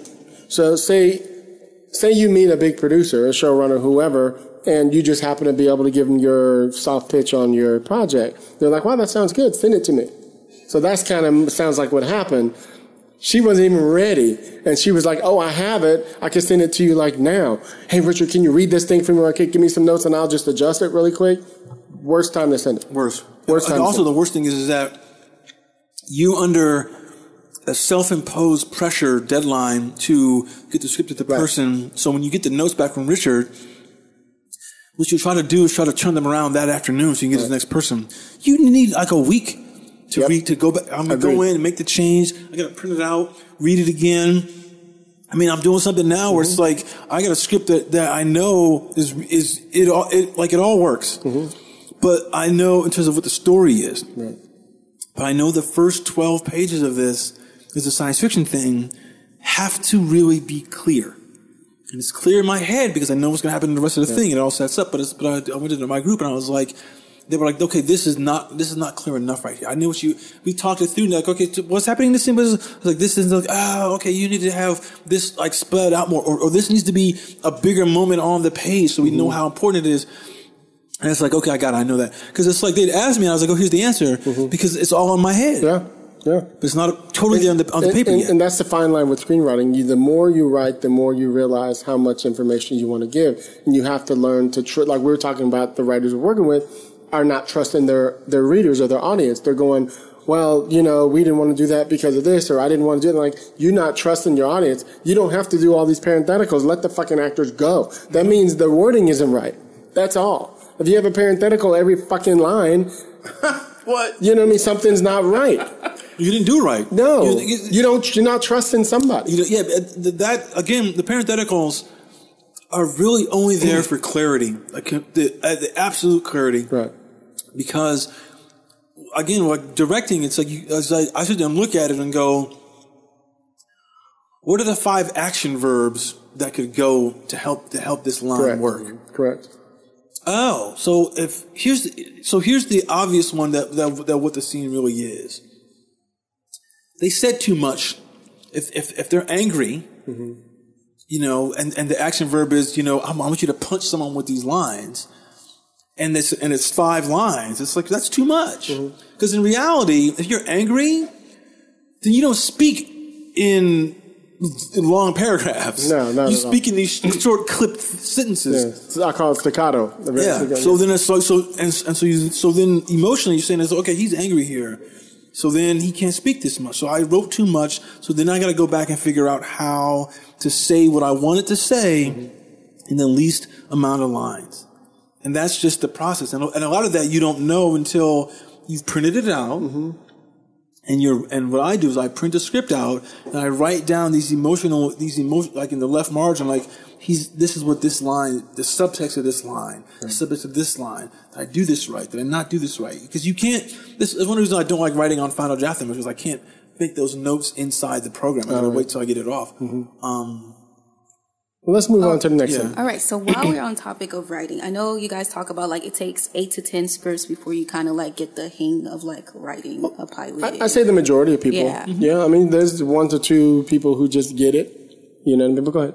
Okay, so um, while my scripts are going out for notes, I realized that you know I kind of have to like dig deep and kind of like mine like who I am as a person. So right What, now, what kind of writer are you? What stuff do you write? um, so good question. I learned that from you every time we talked about um being you write a lot of like underdog stories. So I write about invisibility um and what it means to um the character and what it means to the families of the character and what it means to the world because invi- invisibility is also about power as well. So if you're visible, you have power in a sense in the world. how do, So how do you tie into that? so, well, um, well, I'm originally from Haiti. My dad was a union leader. Um, and, uh, after, like, he got, he got into, you know, people don't really like unions, as you guys know. Right. So, um, he got, like, uh, kidnapped and he actually, Okay, see, now I'm leaning yeah, in. I'm like, we wait a minute. actually moved. They got kidnapped. Yeah, What? yeah, we actually moved to America on political asylum. Really? So for me, it was about like it was always about like him fighting for people who are kind of like invisible. Okay. So that's kind of why I write. Ah, please, always pitch this. Yeah. Always so pitch I'm this. writing actually Yes. Mm-hmm. my one of my pilots that I'm kind of stuck on right now. So I'm writing about that, like his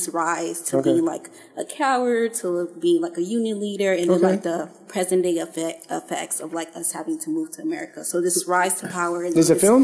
It's a it's a it's a pilot. Yeah. Okay, cute. Yeah. So, so what's this doing? Like the Papa Doc and like, and like Baby Doc, and like um, Duvalier era, like eras? Is that what Yeah, it is? yeah. Well, it's sort of like that. Like Or, or just after that, or just I'm not I'm not quite sure. Like I just know that it's kind of like you know like in bad families like you don't talk about stuff and then you get older and they're like by the way this thing and it's just like wait a minute what up like oh so this is why he wasn't around as much or this is why we had to move to America. so was this like in the in in, in, in like the the the the eighties, the the, the, the Yeah, nine- yeah, late for 80s? sure. Yeah, Oh yeah. yeah, then Yeah, it's, there's for something sure. the whole Okay, thing with, right. with Baby Doc Duvalier, the the the, the dictator Mm-hmm. who then got deposed. But that's a great backdrop for a story. I love yeah. it. It's so fan- fucking fantastic. I'm fantastic. working on a pilot right now, and I have this feature idea because I'm also like I grew up in a two religion household. My mm-hmm. mom was a Baptist. My dad practiced voodoo, so that was kind of like Oh my god! Oh, it is? Okay, wait, Wait a minute. wait. Oh, yeah. Story.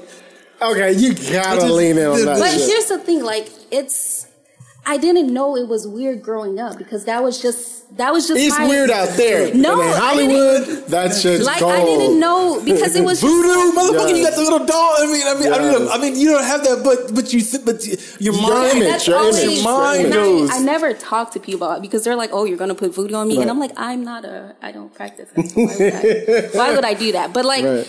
I, it's just where was I going with my train of thought? Like, so I'm writing, uh, like I'm thinking about like mining the stories and writing them, or in the process of writing them, and it's like, what do you know? Like, how do you adapt from your life? Like, what do you know? What do you keep, and what do you kind of like take out? Like, what is the? How do you go about that process? Okay, so this is it's very similar to this, this it's very similar to writing a biopic, but the the slight difference is, um, you may not recognize what is really dope because you because you take 'Cause you lived it. because you lived it and, and, mm-hmm. and you take for granted things that just the everyday thing. Like you said about the thing with the voodoo and you, you, the Baptist voodoo, like that. Growing up, it's like that's just how my family is. But not knowing the outsiders are like, whoa. I mean, I was Americanized enough to be like, this is fucking weird. Like- yeah, yeah, yeah, but it, it, Maybe that's the perspective you that's need. the perspective that you take. That it's like You know? well, this is what my dad, this is what my mom does. But so this, I say it's like a biopic because when you're writing a biopic, you have to choose the. There's so many cool moments, but you got to choose the moments that say, "This is the story that I'm telling." So, what are the events hmm. that support that story, as opposed to the events that are cool but just don't support that story?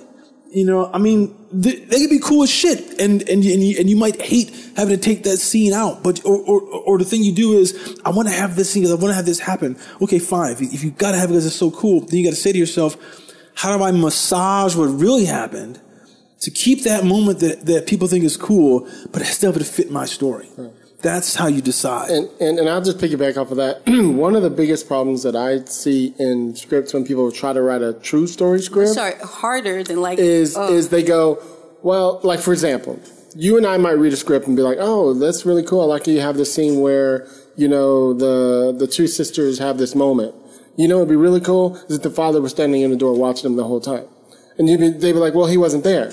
Like that's the problem. You don't know how to bring the tension in you know, to bring the tension- by the movie. Yeah, yeah, yeah. You, don't, I you don't have to change. You, you, not, you have to massage. See, one of the things that people hate about biopics in a certain degree, but I'm like, motherfucker, it's a movie, is that when you say that, it's like I'm not ta- let you. It's it's not it's not that you let people off the hook, but it's like I have to change things to make the drama stronger. Right. Every scene has. is- That's why you say it's inspired by or yeah, it's the. Mm-hmm. moment to moment. I mean, I saw that movie Judy, the the thing about Judy Garland recently, and I- mean, you know, there's these really there's these really horrific flashbacks when she's a kid working for MGM and the way that L.B. Mayer is like fucking with her mentally. Mm. I mean, it opens up this really fuck. She's like she's like She's like an addict, wasn't she? Drugs. she becomes an addict because they're trying to keep her weight down when she's a kid. Right. So they kind of like put her on these pills th- as a kid. As a kid. It's like they're giving her amphetamines as a kid, so she will stay skinny longer. And they don't let her eat food. And then she, because she's on amphetamines so much, she can't sleep. So they, so they have to start giving her pills to sleep as a kid. And that's what just got more and more because you built the tolerance. But it's like there's this scene in the beginning where where she's like, I don't do this anymore. And fucking Louis Mayer's like, well, you're right. Because you're not pretty Damn. and you're not, and, and you're a little overweight. And I, and I don't really like your hair. There's a hundred girls who have a better smile, and it's like, God damn, he's fucking with her hardcore. Damn. But and, and, and but he finally says, but all those girls out there that that like you want to be with don't have your voice. Mm. No one has your voice, Judy. And it's like, did he really have that conversation with her? It doesn't se- Probably not. Pro- prob- Not in that way. Not in that way. Right. But it so makes the movie. Right. You understand what's important, like how her voice becomes this double-edged sword in her life, where she uses it to like get where she is money, but it's also the thing that fucking makes her different, and it and it so then it, it fucks with her, and it's such a great moment. But you're like, eh, but and then people might wonder, say that didn't happen to my mom, and blah blah blah. all this. It's like, so what? It it it it it it crystallizes the character struggle. I was just thinking about you were saying like your dad was like a uh, guess he was an underdog too in his own way, right? But but he was into the um, the unions and whatnot, and I got the sense I was, now that I know he was into voodoo, I was like maybe he used it in a positive way though. th- but it helped him overcome something. So our vision of voodoo is always negative. It's always evil, and you know the blah blah. But we don't realize actually it comes from a positive pl- a place of healing. People don't realize that there are some negative ones, but maybe your version is a good one. You know, so that's that's the thing that you can change the guard on Well, yeah, but if you want. totally do that because the thing about voodoo is is that is that that we in the West see voodoo. I mean, it's it's akin to like Satanism. Yeah, of But, but the thing is, it can't be because so many people in the Caribbean and then in Africa, where it's roots from, they they use They it. call them witch doctor. yeah, for a reason. It's because they it- heal. th- There's this. There's a. There's a. There's a. There's a. A healthy part to voodoo has to be because people wouldn't just people wouldn't do it unless you were evil, you know, and your dad's not evil. So you see what I'm saying? So, so it's like so you, you find that thing. There's this really fascinating book you should read. It's called um, it's called The Comedians, and it's written by Graham Greene, and it came out in like maybe '64 or something like that, or maybe the late '50s. It takes place in Haiti. It's this really fascinating story about these where you should read it. It's about it's it, was- I, I, I was like oh they to make this movie Comedians? the comedians oh because This seems like a weird title. yeah, weird stuff beca- because it's kind of like they have to joke about how like how dark the dictatorship is. Hmm. You know, they got to find the humor in the, the oppression. Um, I, I was like, they need to make some movie. They need to make some movie, and they did make it in the movie, but they moved it to Africa. Hmm. You know, it's with uh, uh, James Earl Jones is in it, and I think Elizabeth Taylor. Uh, but I was like, but the book is in fucking Haiti. It's so it has to do with the, the voodoo, and it's, it's. I mean, you should read it because it's interesting to see how they they're, they're able to blend like, like a murder mystery into with this backdrop of what's going on in Haiti and the voodoo and why it's it's it's not shown as this dark thing. It's just part of it's part of the culture. It's just a cultural thing. just- So yeah, just part of yeah, life. yeah, yeah, yeah. That would be cool. What else? Okay. Did we answer that? You did. You Okay. did. You did. um, Chris, I know you talked about saving money for like Close to the mic. educational. Oh, I know you talked about saving money for like educational purpose and stuff like that. But it's like here in LA, there's so many like events and panels and just a lot. So how do you gauge like which what what is a resource that is actually like worth my money, worth going to versus all the other things that are going on here?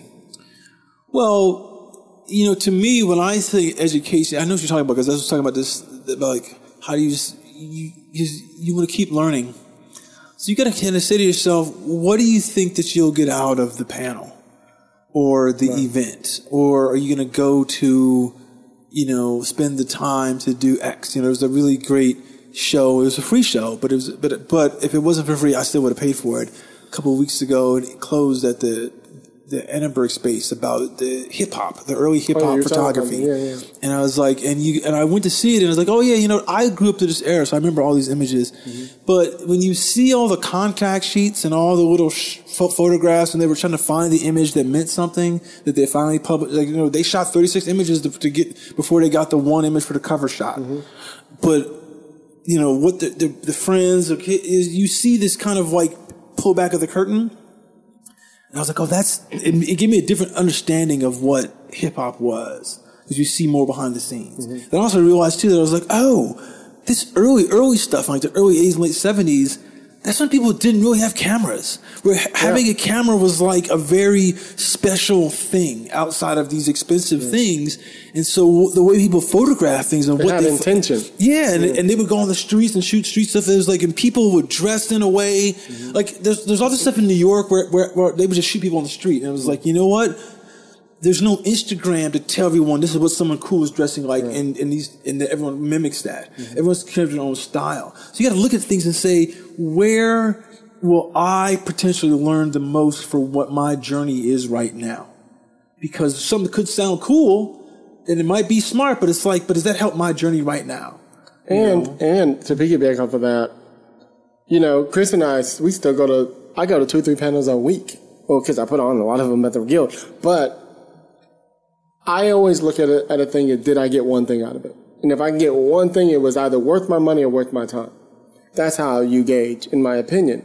In regard to what was the question? Something about money. How do you gauge? Um, how do you know that it's like worth it? Like No, like I said, do you get something out of it? I think Okay. is, is is the main thing. The other thing is, I think you have to learn to set aside money for that. Yeah, you know what I mean. That's the thing. Yeah, that's what I was talking about. You Yeah. set aside money and say, "Hey, I have to have a small education fund Right. to keep me going." Because the worst thing is, you if you're not doing that, and then a panel shows up that's like, "Oh fuck, I've, I, I like, I like, I really want to know that." Mm-hmm. Maybe it's at the Writers Guild Foundation. It's maybe it's thirty five dollars to get in, and it's like, and if you don't do that the minute it's announced, those things sell so fast. You're Mm-hmm. like, "Fuck, I didn't get to do because I was I was worrying about my fucking cell phone, and I was gonna pay that, and then get the check, and then Mm-hmm. ah, then you're fucked, and then you can't go."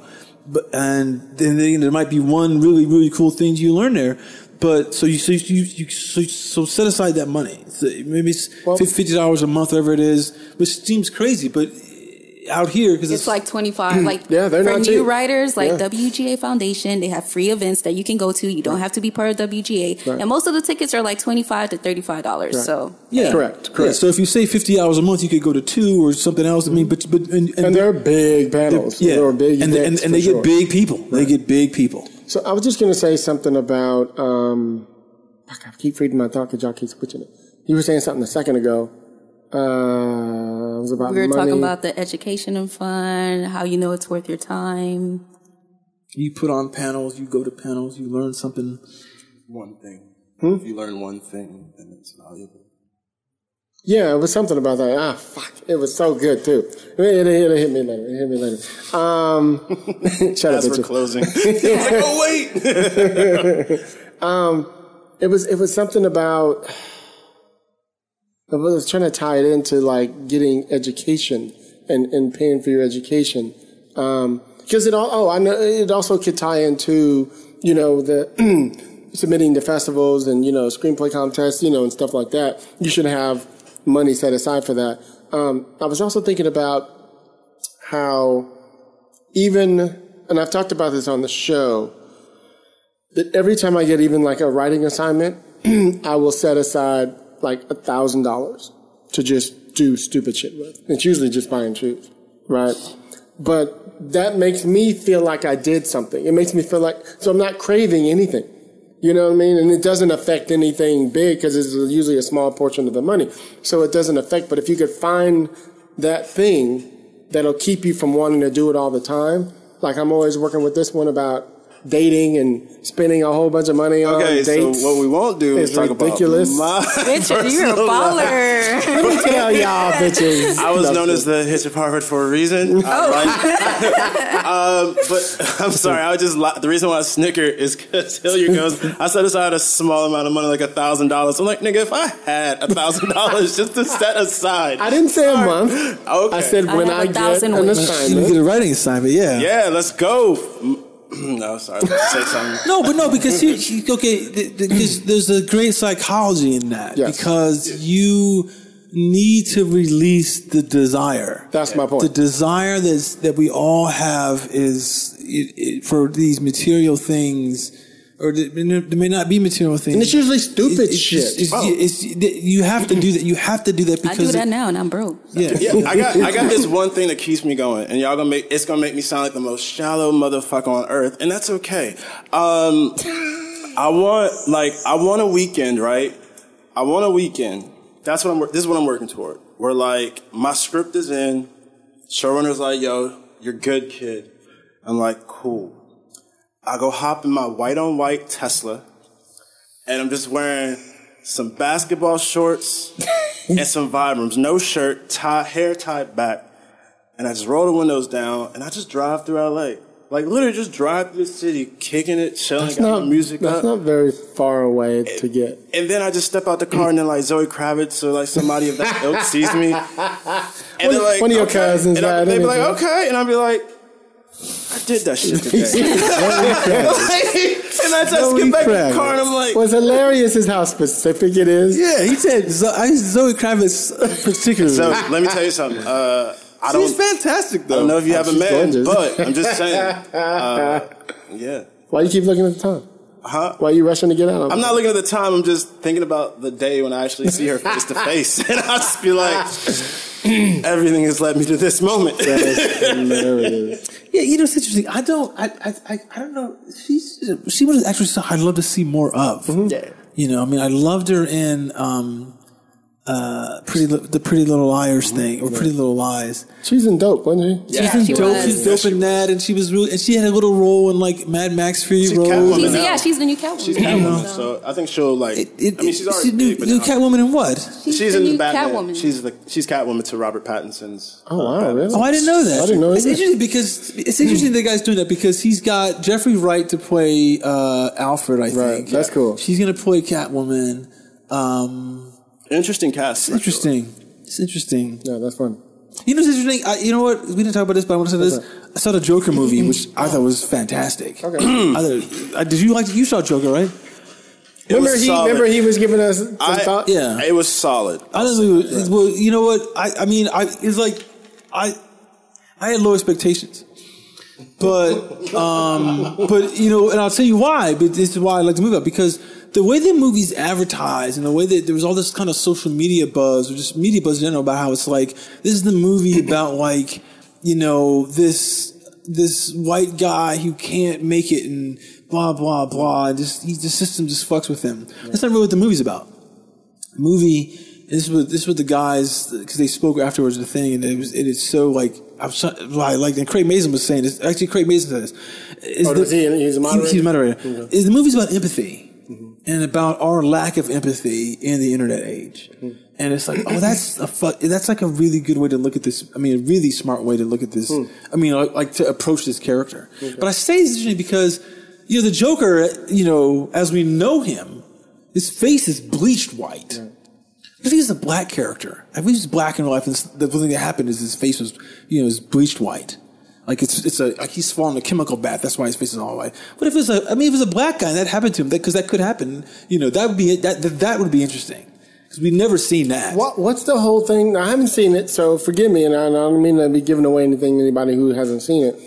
Why is he in the whole black neighborhood and all the black friends and all that? What the fuck is that? It's it's not that he's in an all black neighborhood. It's that he um his mom is really fucking poor, and he has mental problems because his mom and his stepdad abused the fuck out of him when he was a kid.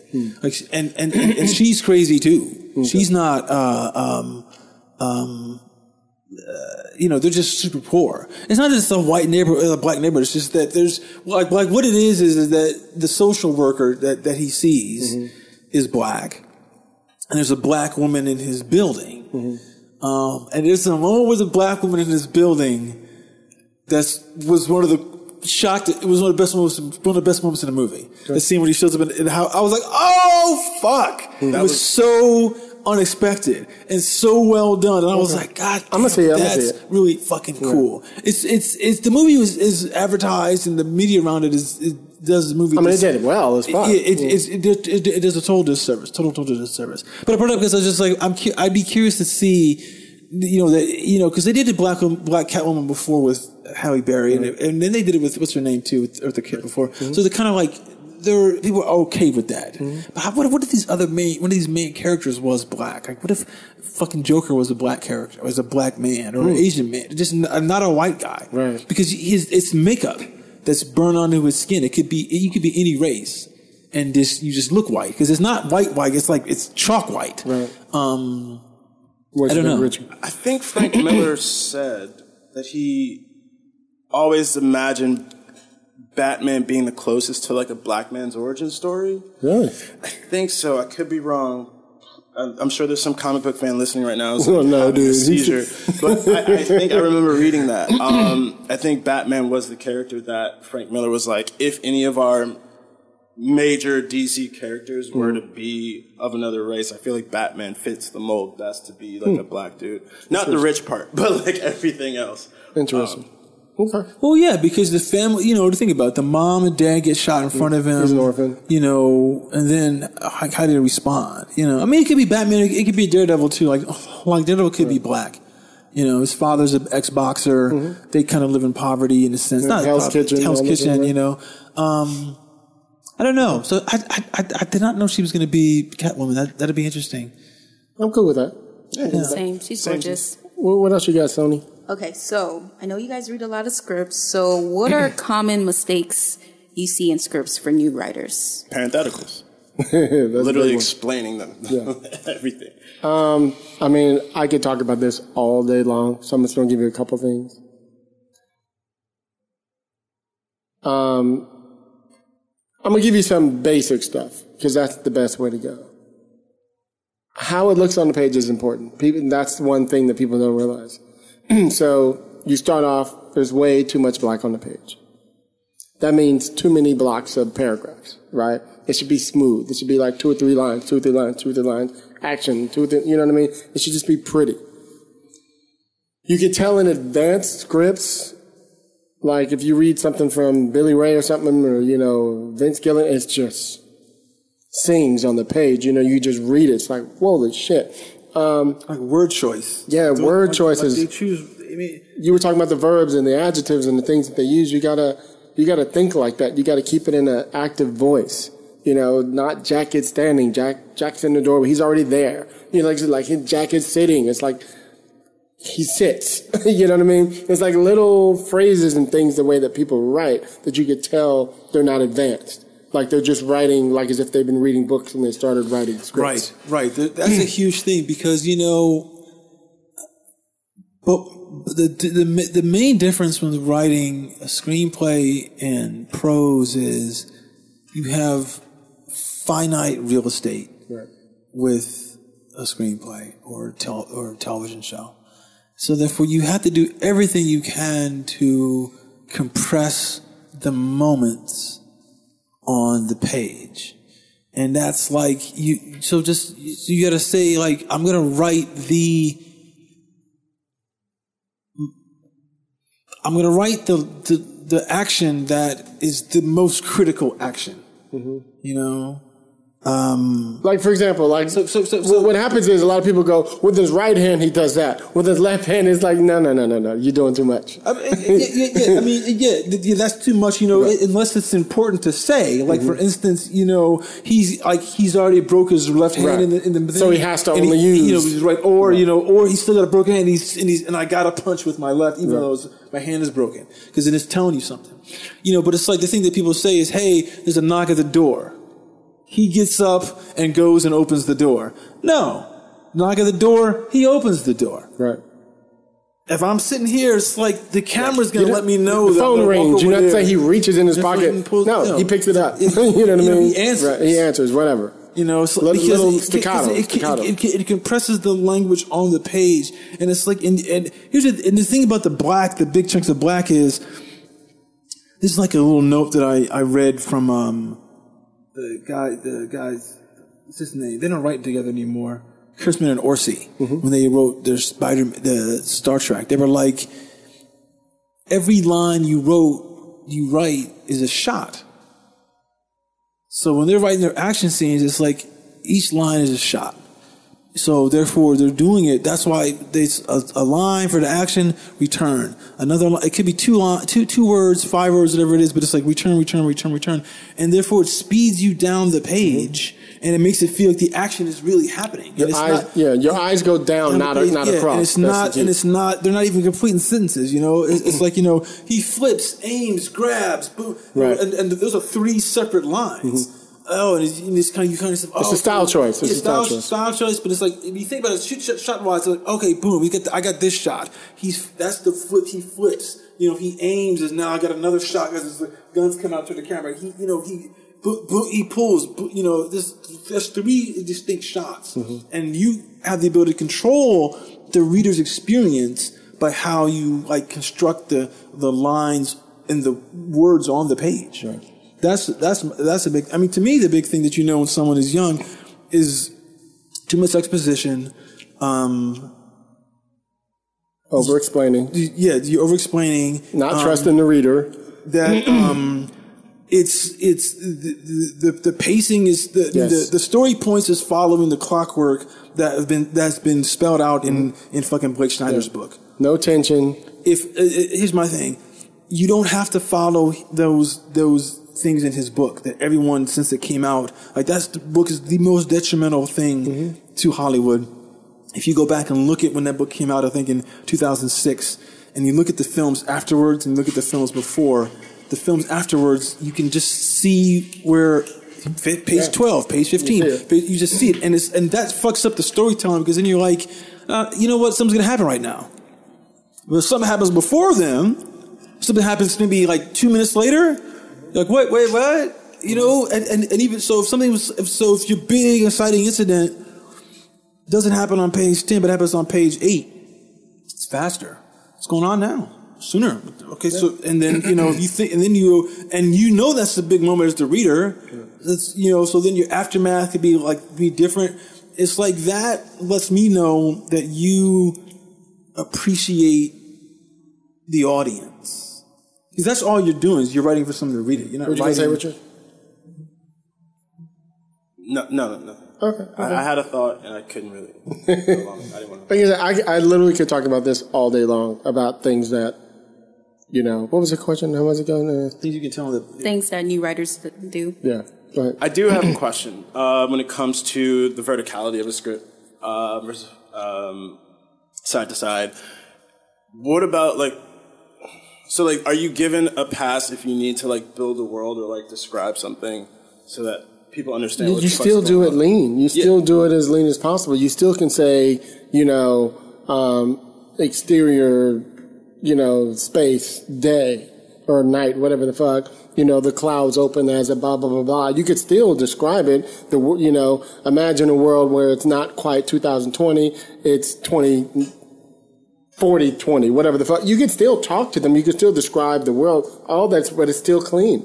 It's still clean. But what, I- what I guess what I'm trying to say is like, is it okay if like, so I've got a script where in the opening it's like it's setting up, uh, it's setting up a music video. It looks like a '90s music Right. video, but it takes time to describe that there's boys, these boys in tubes, and like they're each wearing suit, different color suits, blah blah blah. And then after that, it flows. It's like dialogue, dialogue, dialogue. But it's like I've tried to cut it a thousand times where it's like, Okay, so Does it start on movement? Is my yeah, question. it starts on movement. Okay, so so you have to kind of do you have to do something like this. Well, you don't have to. This is a way to do it. You have to start the dialogue sooner, and then you got to between people talking. You got to have The action, You yeah, start yeah. seeing things between the lines because then it will seem like a different thing. yeah. See, the, the, like eh, if you if you get to set up a lot in the world, then you have to you have to again it's trying to figure out what is so the most important thing to set the world. Like it's this you know like i was doing this script and it's like the opening thing we start off in this um in a radio studio. And it's like the first two lines are like things you'd see in the radio studio in the 50s mm-hmm. but it's like it's just like two or three words for each thing. Boom boom boom boom boom boom. And then it's like you know maybe it's just the first two line and the first line. Then you come and then it's like the thing about when you describe things is again you, they don't have to be complete sentences. If you understand like how and this just takes practice like how do you write in a way that lets someone say this is the visual You're writing images, yeah. You know, because the dis- Yeah, you have to be really you know, visual. I mean, and the, this the, the and and and honestly, like word choice is so important. Like, and, and people don't like to do this, and it's you know, some people say, like Stephen King will say, you know, don't go to thesaurus. You should go with the first word that you come up with, and it's like that's true, but you know that if you're trying to like compress space, Right. then you got to try to find um you, you have to find like different type of word combinations. This is why i always suggest and this is not me but it's like something that william goldman had said. He was like the, the, the best type of writing to read to help you with your screenwriting is poetry. Because poems get put like you know like four words together Yeah, right. and create this massive thing. And it's like bam! And it's so and then on top of that it's poetic as it's painting the picture and that's what you want as the screenwriter so you got to go you know like how do i put these words together and, and choose words and, and even if you choose like big words that you know, like I'm, I'm writing this thing now, this science fiction thing, and it's like some of these people have powers, right? And I was writing the whole time, and it's like when, like when you use your power, there's this, there's this, the, the main character has this orange glow on her eye, right? I was writing and, you know, I was writing all the time, all the time, and I was like, I said, but you know what? An orange glow is not enough. because orange means a lot to a lot of different people, and glow can mean a lot to a lot of different people. So I said, what I really want to say, you know, and I used to like paint oil paintings. I was like, oh, you know, and and and, and, in oil paintings, the the the the, the paint oh, always has these weird ass fucking names. Like it's not just called blue; it's called you know like phthalo blue and shit like that. And I was like, oh, I'm gonna use that. So so I said, there's a vermilion shimmer on her eye. I was like, yeah, because that's like that's so specific, and it's not just the glow, but it's like this kind of faint thing. And I, that's that's really what I wanted. Because I was thinking in my head, I was like, how do I really see this, you know? And it's like, and it and it added and it added like a little more like characters on the on the page, but it but it painted more of the picture, and then I don't need to say, and then and and then and then that language allows me to kind of be you know, like more, uh, when it comes up later on and she's got to turn it off, it's like, you know, and that just van, and I, oh, I said, and the vermilion vanishes. Is it, because, because now I'm using the demalliteration in a way that won't work with the orange glow. You know what I'm saying? So that's the thing too, that you got to think about like word choice. And word, and if you read, like the, you read these big guys, like fucking like Billy Ray, like that fucking, I remember reading that script for, um, his Amazon thing, uh, Last Tycoon. Just like the first page, you're like, God damn, man, like you just, you just you, you get envious because you're like, how, how how did he choose this word? Why did he choose this word? And and that's what I'm always suggesting. I mean, you could take classes, you could do all the shit. You know, we always say go to Pilar or Jen Grisanti or any of those people. We love them, but you learn more reading those people. Going, wow, look at how they did this. And what I the reason why, and I have probably over 40 scripts, and the reason is. And, oh, and, and almost every one of them is different. It's because I'll pull, I'll pull out a Billy Ray, I'll pull out a Sorkin, I'll pull out somebody and be like, if I wanted to write this in this style, how would I do my version of that style? Let me, let me try. You know what I mean? And I'll play and I'll see if I can make it look like that. It's almost like writing a spec script to an extent in my, in my original story, but using their format Yeah. and their style. Yeah, because um, yeah, because it's like it's developing a voice Right. in a way that if you can mimic someone else's style, but then deconstruct it to fit what, what you would say. And, and, and how you would do for your story. I mean, there's a, I mean, the thing about reading screenplays is, is that like, um, you got to read a screenplay that it's a movie that you love, so you're not really uh, caught up in the story, and then you got to read it like two or three times because you because you'll say to yourself, "Oh, I remember this scene in this movie," but while you read it, and go, you go and you just go over and you go, "That was cool." But you got to stay, stop, and go, "Wait a minute, how did they really make it work?" How did they like? Where's the turn? Like, where's that moment on the page that did this? What was the line that was the turn? The you know, in, like in the description, because great writers they make the description work in a way that that just that, makes me smile. You're like, oh, I was doing that like a month ago. For some reason, I came across my 28 weeks later, the second version. And I was like, yeah, that, that movie was really good. What happened at the beginning again? And I just went through and I went, damn, dude, just the way that they opened that shit. Woo, you know what I mean? And I got all excited. It made me want to write again. And that's what I'm always telling every people when we talk about, and I'm going to jump on to having, um, um, um, where you can't write, what do they call it? writer's block. writer's block. To me, I'm like, cause you're not, you're not going to the other things that inspire you. You're, not, you're not finding something new to make you go, fuck it. I might feel like I have no energy, but when I read that, it makes me go, fuck that. I need to, I need to turn it up. I need to turn every it up. time, every time I feel like I can't write, I pull out that or another script and I'm like, damn. Like 28 days later, I, it just makes me want to write. I might be writing a drama that's in the fucking 1800s and that script makes me want to, you know what I mean? It doesn't have to be in the same tone. Yeah, I mean, it- you know what? Also, it's like you know, I remember the thing that I I read this somewhere, and I was like, oh, this is so fucking cool. Uh, Salman Rushdie was talking about, you know, like each book he writes tells him that story tells him how he's going to write the book. And I was like, oh, that's interesting because he has he has a voice as a writer, but the books have different ways of unfolding because of the story that he's telling. Right, right. And I was like, know, I think about that when I write screenplays and stuff because it's like, depending on the type of tone that I want to take, I need to try something different. You know, like I remember I was reading the Marsh, the Martian, that uh, thing with uh, Matt Damon. I was reading that script over, over the summer, and it's like the guy talks to the characters. The right, like Drew Goddard will talk to the characters. I love that. Like not to use the reader, but it'll say some shit like, "Come on, Watney, you know, get your ass in gear." Right. I was like, "Oh, that's the fucking love cool that. little thing because that's like That'll keep you turning keep the you page. reading. That'll keep you going. yeah, okay, sure. dude, that's dope. Where's the next one like that? And it's you know, and it's not all over the script, but it's in enough places that you like it. It just it makes you smile as the reader because you. Mm-hmm. I know the movie very well, and um, I was like, ah, fuck, man, that's like cool because you get you get deeper into the work, and that's what he was saying earlier. That's his voice. That's his voice, but that's what he's saying earlier about like the engagement as the re- the it, it, the script can do whatever it wants as long as you're engaged. Right. You know, you, you don't you don't have to be following these rules. If you're engaged, then you're engaged. Right. Indeed.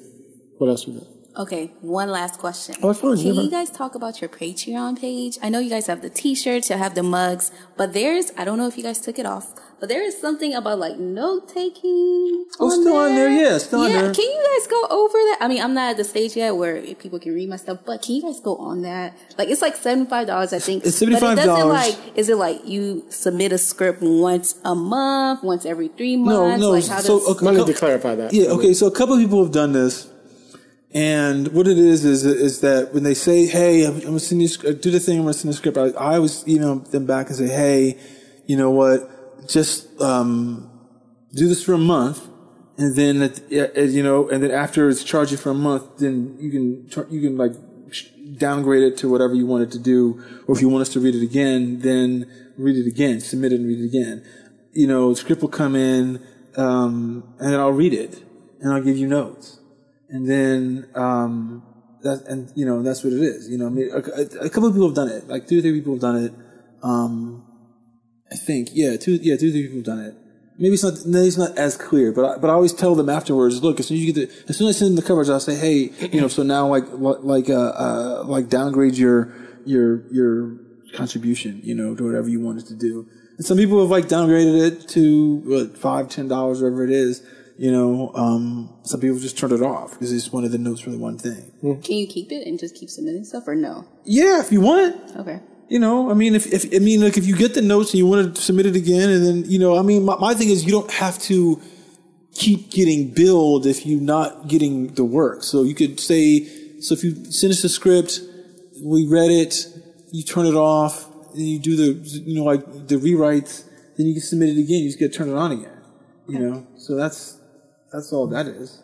Well, I don't have any more questions, and the other questions I have, I can answer them myself. So, Okay. Well, thank you for coming. We appreciate you coming through. thank you for having me. What? Go ahead. I do have, um, I do have a question. Ask. Um, and it's just in regards to submitting your scripts to people, like, um, I guess, w- not through your, not through your rep, and like the liability that comes with it, or the, So you have a rep and you still submit, right? yeah, you like, you, you have a rep, but you're out at an event, and someone's like, hey, I want to read this thing. Like, you do a soft pitch, and like, an assistant, like you said, at a major corporation, uh, major company says, I want to read your thing. If it's dope, I'll send it to my boss. Right? Um, so I did that about two weeks ago. I've yet to hear back from her. And um, there are some folks who are highly concerned that possibly because this is like a hot button idea, that, you know, someone could steal your shit. Um, Only, only people who haven't sold anything think like that to me. well, I'm sorry. I- I'm sorry. I don't know. Just- Okay, so t- two things in that. One, whenever I send something to somebody, I CC my attorney. Yeah, it's that easy. That's all you gotta do. This, the attorney doesn't. This, the attorney's gonna look at the email and say, "Oh, it's not really for me, but my client just wants me to be aware of this." And the person who's being submitted knows that an attorney, ha, you know, like has been um, Notified. notified. In, in the email at the bottom, because I got to get this all the time. I'll run into somebody at the guild or whatever, like, hey, send me that thing. And I'll be like, okay, cool. So I'll write them an email, hey, we've talked about this thing. Here's the lo- log line and script. And I said, by the way, you'll notice that I CC'd my manager, John, over at blah, blah, blah. You know what I mean? Yeah. So it's that simple. Yeah. Uh, and- and do you want to CC your manager or agent is the uh, problem. Ah, I don't. That's the Don't problem. Fuck with him. What, what, what do you have an attorney? Do you have an attorney? I do not. I have. Mm. if should I sell said hot button show, a lovely person who we know has agreed to help me with getting an attorney Understood. to complete that sale. Um, so, so, so, I mean, this is my thing about material that is. No, if some here's here's the thing, if someone's gonna steal your show, they're gonna steal your show. They're gonna steal your movie, and you know what? It wouldn't matter if it was submitted by agent or not.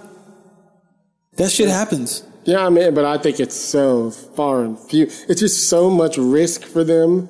You hear about it every two or three years. Some TV show was sued by some other Somebody, writer you know- who sent their script to Well, such a you yeah, know yeah, some but see, bullshit. if- Stranger Things, yeah, but- right? Aren't they going through that? yeah. Yeah, but see, it's not even necessarily that. That's the stuff that fucking makes it to a lawsuit. There's shit where oh, so much. there's so much shit where it's Just like- arbitration, and we have never seen. we it. never hear about Yeah. it. There's some shit that like um you know the, the agency will send it to the fucking company. The company go we, we're not down with this, but but they want to do something like it, and they do it. Yep. And then the thing is, is that no one really rocks the boat because once you file a lawsuit, your chances of working again are are, are incredibly slim.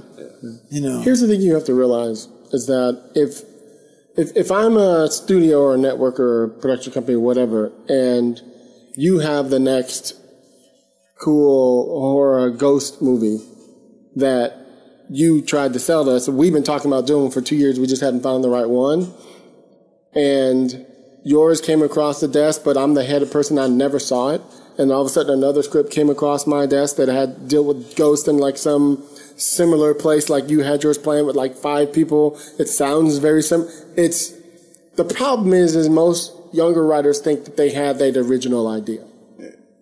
You more than likely don't. If you you have to realize that, for example, I was just at a big meeting the other day at Macro, and they've already seen four other Black Wall Street scripts.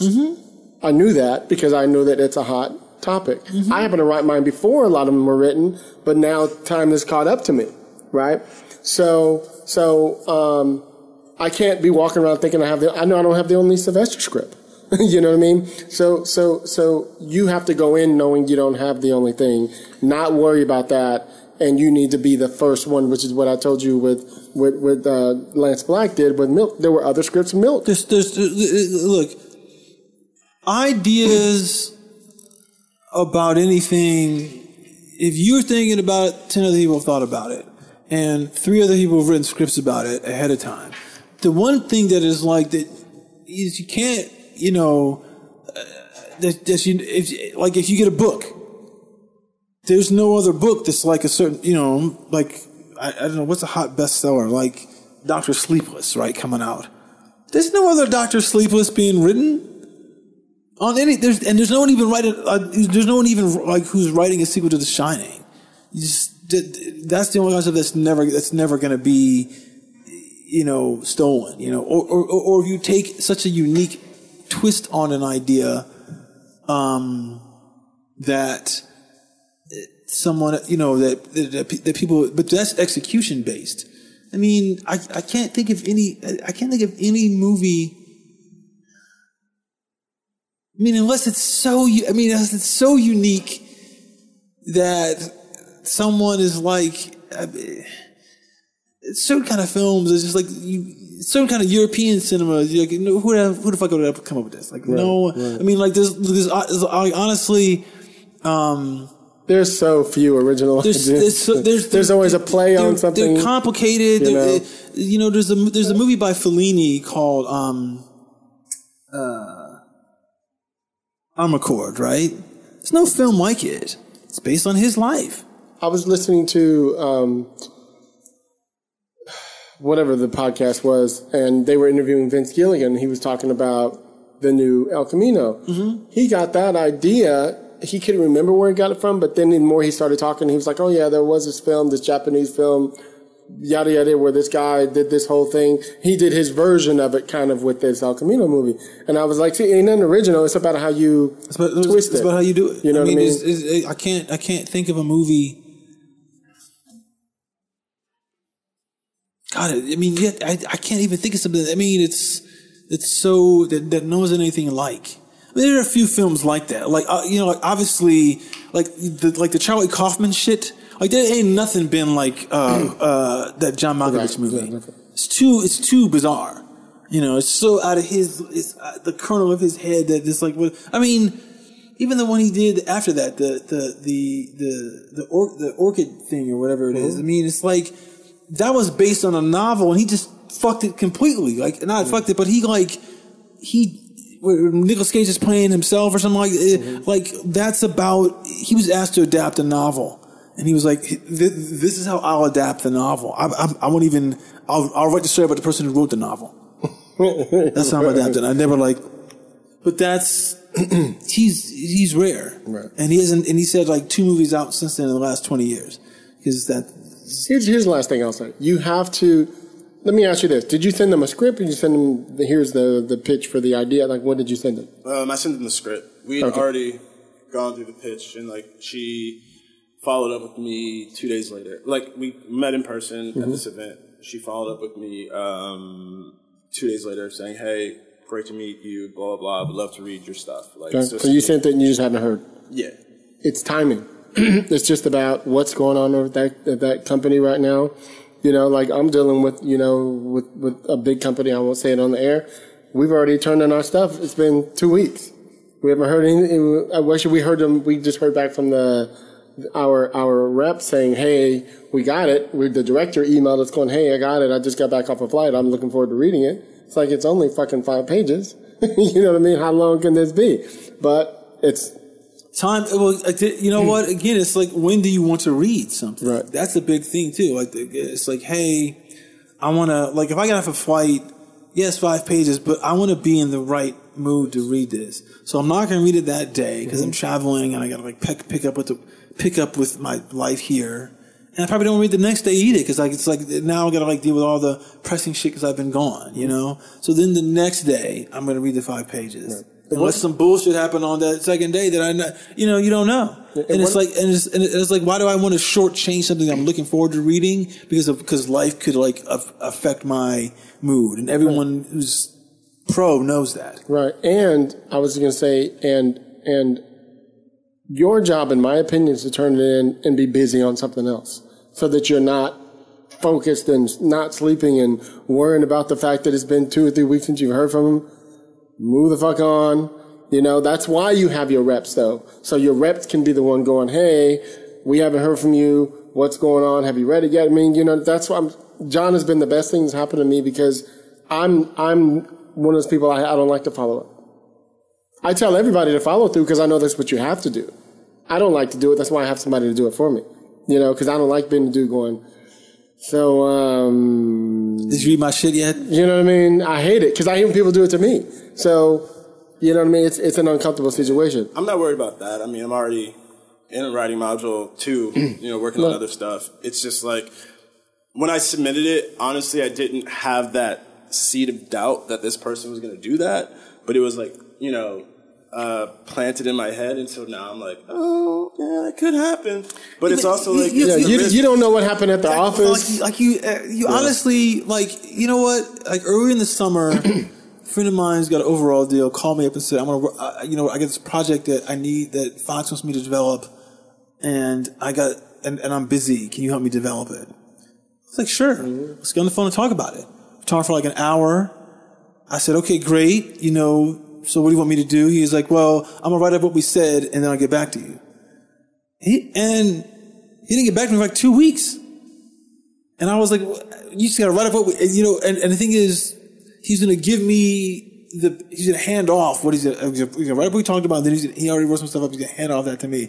I was like, you're gonna wait two weeks to even start me. Yeah. Like, you already forgot when- shit yeah, I forgot what you about. talking, you know. and, and then we did that and I started and I gave it to him and I started work, he gave it to me and then he disappeared for again for a while and I was like, what the fuck happened? Mm-hmm. And then he was like, "Oh, dude, you understand? Like the people at Fox want me to, they, they get some else want me to develop." So I had to jump on that and blah blah blah. So you know, and I was like, I had no idea what's going on in his life, Mm-hmm. you know. And I'm not mad. I just was like, okay, well, you know what? I mean, like, I'll do the work, you know.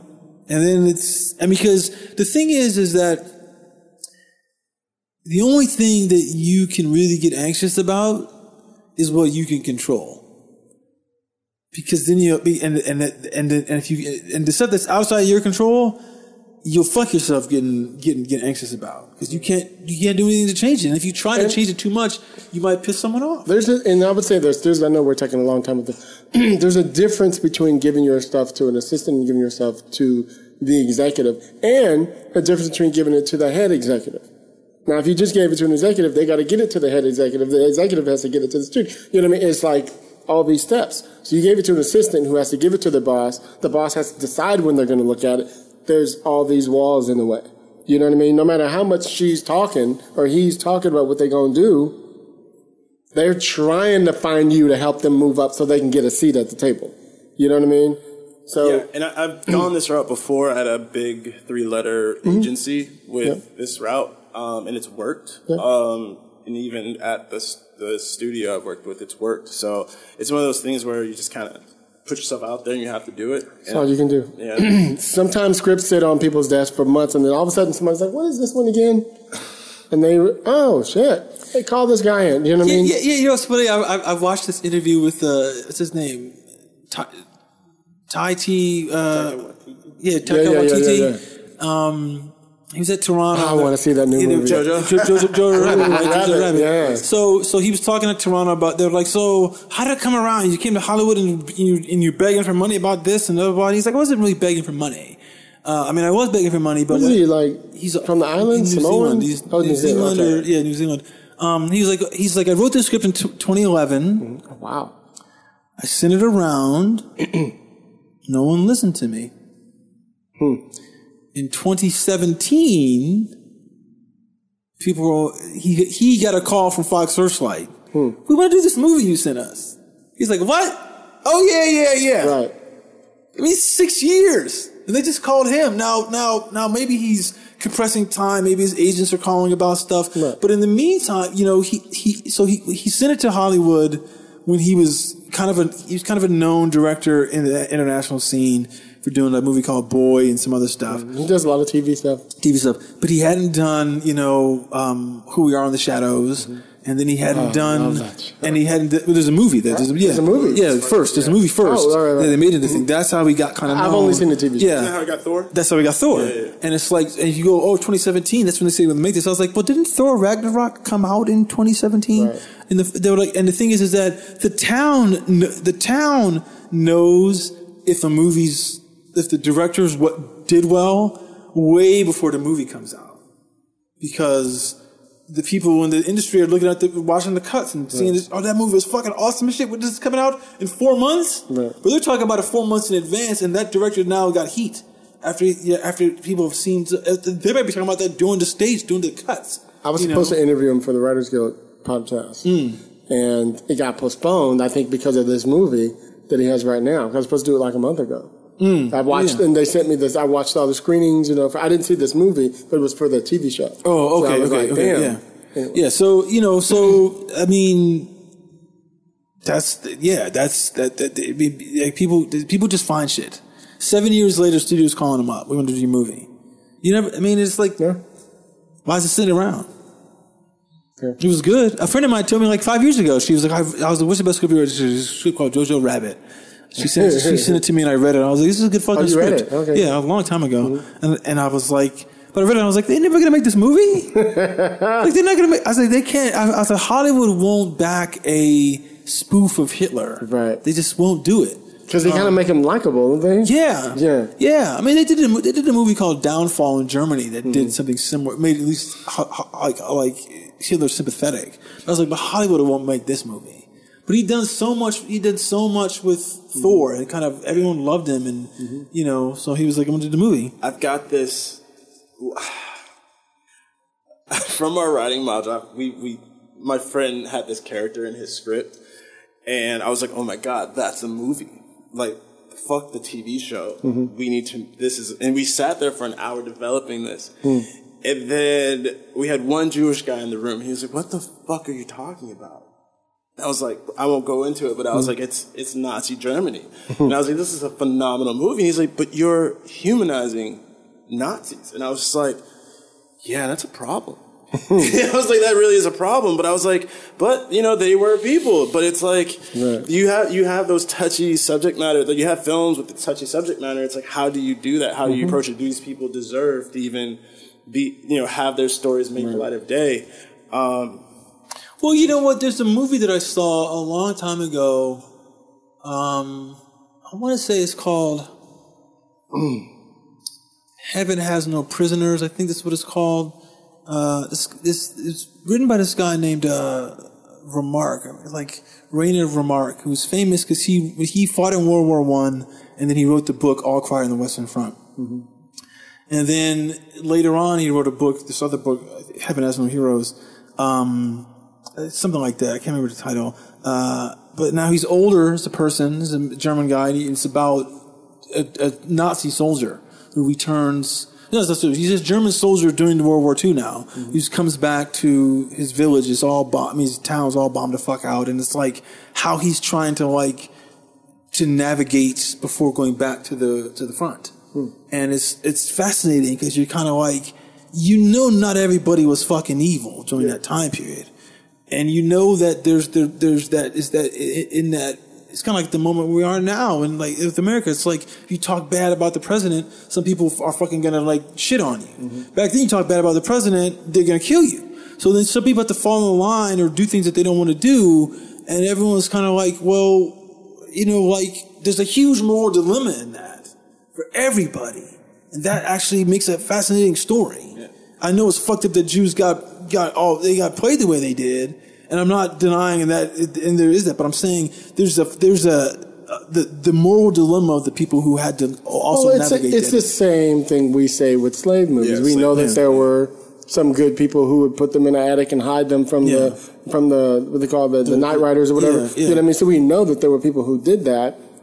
People just don't want to see it because they're saviors. Yeah. You know what I mean? It's the same reverse for, for Yeah. Jewish people, I'm assuming. Yeah. You know what I mean? They Yeah. don't want to. That's right. And there's and there's not there's no where there's the history of the white savior here. There's no there's no history of the the the Nazi savior in in uh, uh, you know whatever. But it's, but but I but honestly I think that's only because of the the time difference. Right. You know y- y- you know like if if there's there's no there's no visual record like the records that Nazis kept about what they did. If if that was kept in s- slave time, mm-hmm. you know, if they had videotape of, of, of niggas getting whipped and shit like that, like that would there'd be a whole different there'd be a whole different way that that's that's that slavery would be depicted in hmm. in, in in media. If there was photo, I mean, we see those photographs of some somebody, you know, the, Being hung those and everybody looking at Well, him no, and but that's, that's whatever. after. That's all afterwards. There's a True. few photographs of like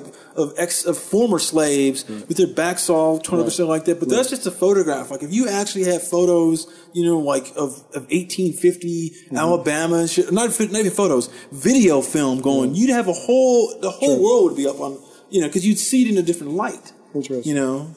Hmm. Okay. Well, it's cool. Good episode, John. There's a lot of a lot of shit in that one. A lot of information. I'm gonna go back actually and take some notes. it's all right. Well, it's gonna drop tomorrow, so it's gonna be cool. Um, where can people find you, Sonny? Uh, you can find me at Sonny S O N N Y underscore Joachim J O A C H I M J O. Wait, say it again. J O A C H I M. C H I M. Sonny Joseph. Cool. Where you at, Richard? uh, I'm off of Facebook for a little bit. Um, I didn't even know you was on Facebook. I've never seen you on Facebook. I yeah. you uh, millennial motherfucker. uh, at we are Richie um, is my Twitter. I think I'm Richard.Scott94 on Instagram. I'm not really. I, millennial doesn't take photos. I really don't.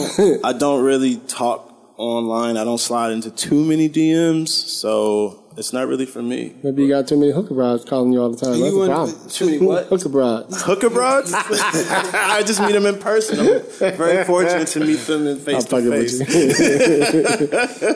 you. Hooker broads. Where you at, Chris Derrick? Uh, unauthorized CBD on Twitter and Instagram. Right. Um, can you tape next week? We might have to. I think so. Yeah. Unless we do a long one on this one. Um, okay, cool. Uh, and I'm your host, Hilliard Guess. You guys can find me on Twitter at Hilliard Guess. You guys can follow the show, Screenwriters RR on Twitter. Any questions, screenwritersrantroom at gmail.com.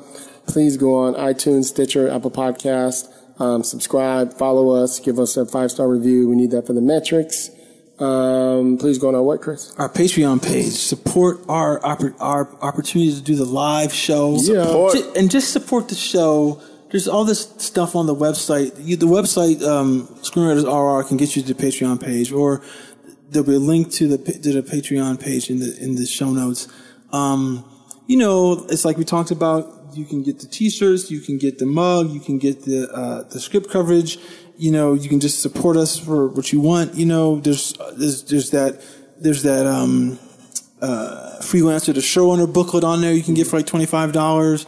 Um, I- we'll, we'll put the David Mamet thing up for like five dollars unless you want to find it. You know, um, I'll put that up like tomorrow or something like that. Uh, but yeah, so everyone can like get stuff and help us out. That's a good one. That's what's up. Um, shout out to Lisa and Bolekaja. Hopefully she'll be back in a week or two. I talked to Paul Gio. He said he's he's just got he just landed yesterday. So he he's- was, he's he was in LA? busy today, but yeah. Okay. So we'll have him Paul. back. We'll have him back. Um, I heard you over there singing and shit. Um, so anyway, everybody join me. Y'all know how we do it on the rant room. On the show, we keep it real. We keep it opinionated. We keep it what, everybody?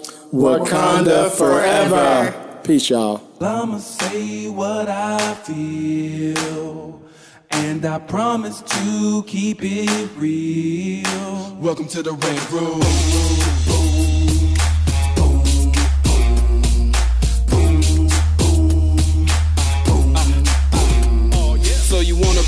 Rider? Well, you gotta be a rider till your fears are diminishing, the doubts are behind ya. It's hard to grind, and the business got me stressed in the rant room. We let that shit up off our chest. You know the street nerd has got no time for no caca. Sass in class, yes, that's Mr. Bolekaja. Never have to guess when you're listening to Hilliard. He gon' bring more game than a shark playing billiards. It's all about the craft of screenwriting. It's exciting when you turn an outline into something enlightening. Your pen and words are like bullets in a gun. Write what you feel, say what you want. Welcome to the Red Room.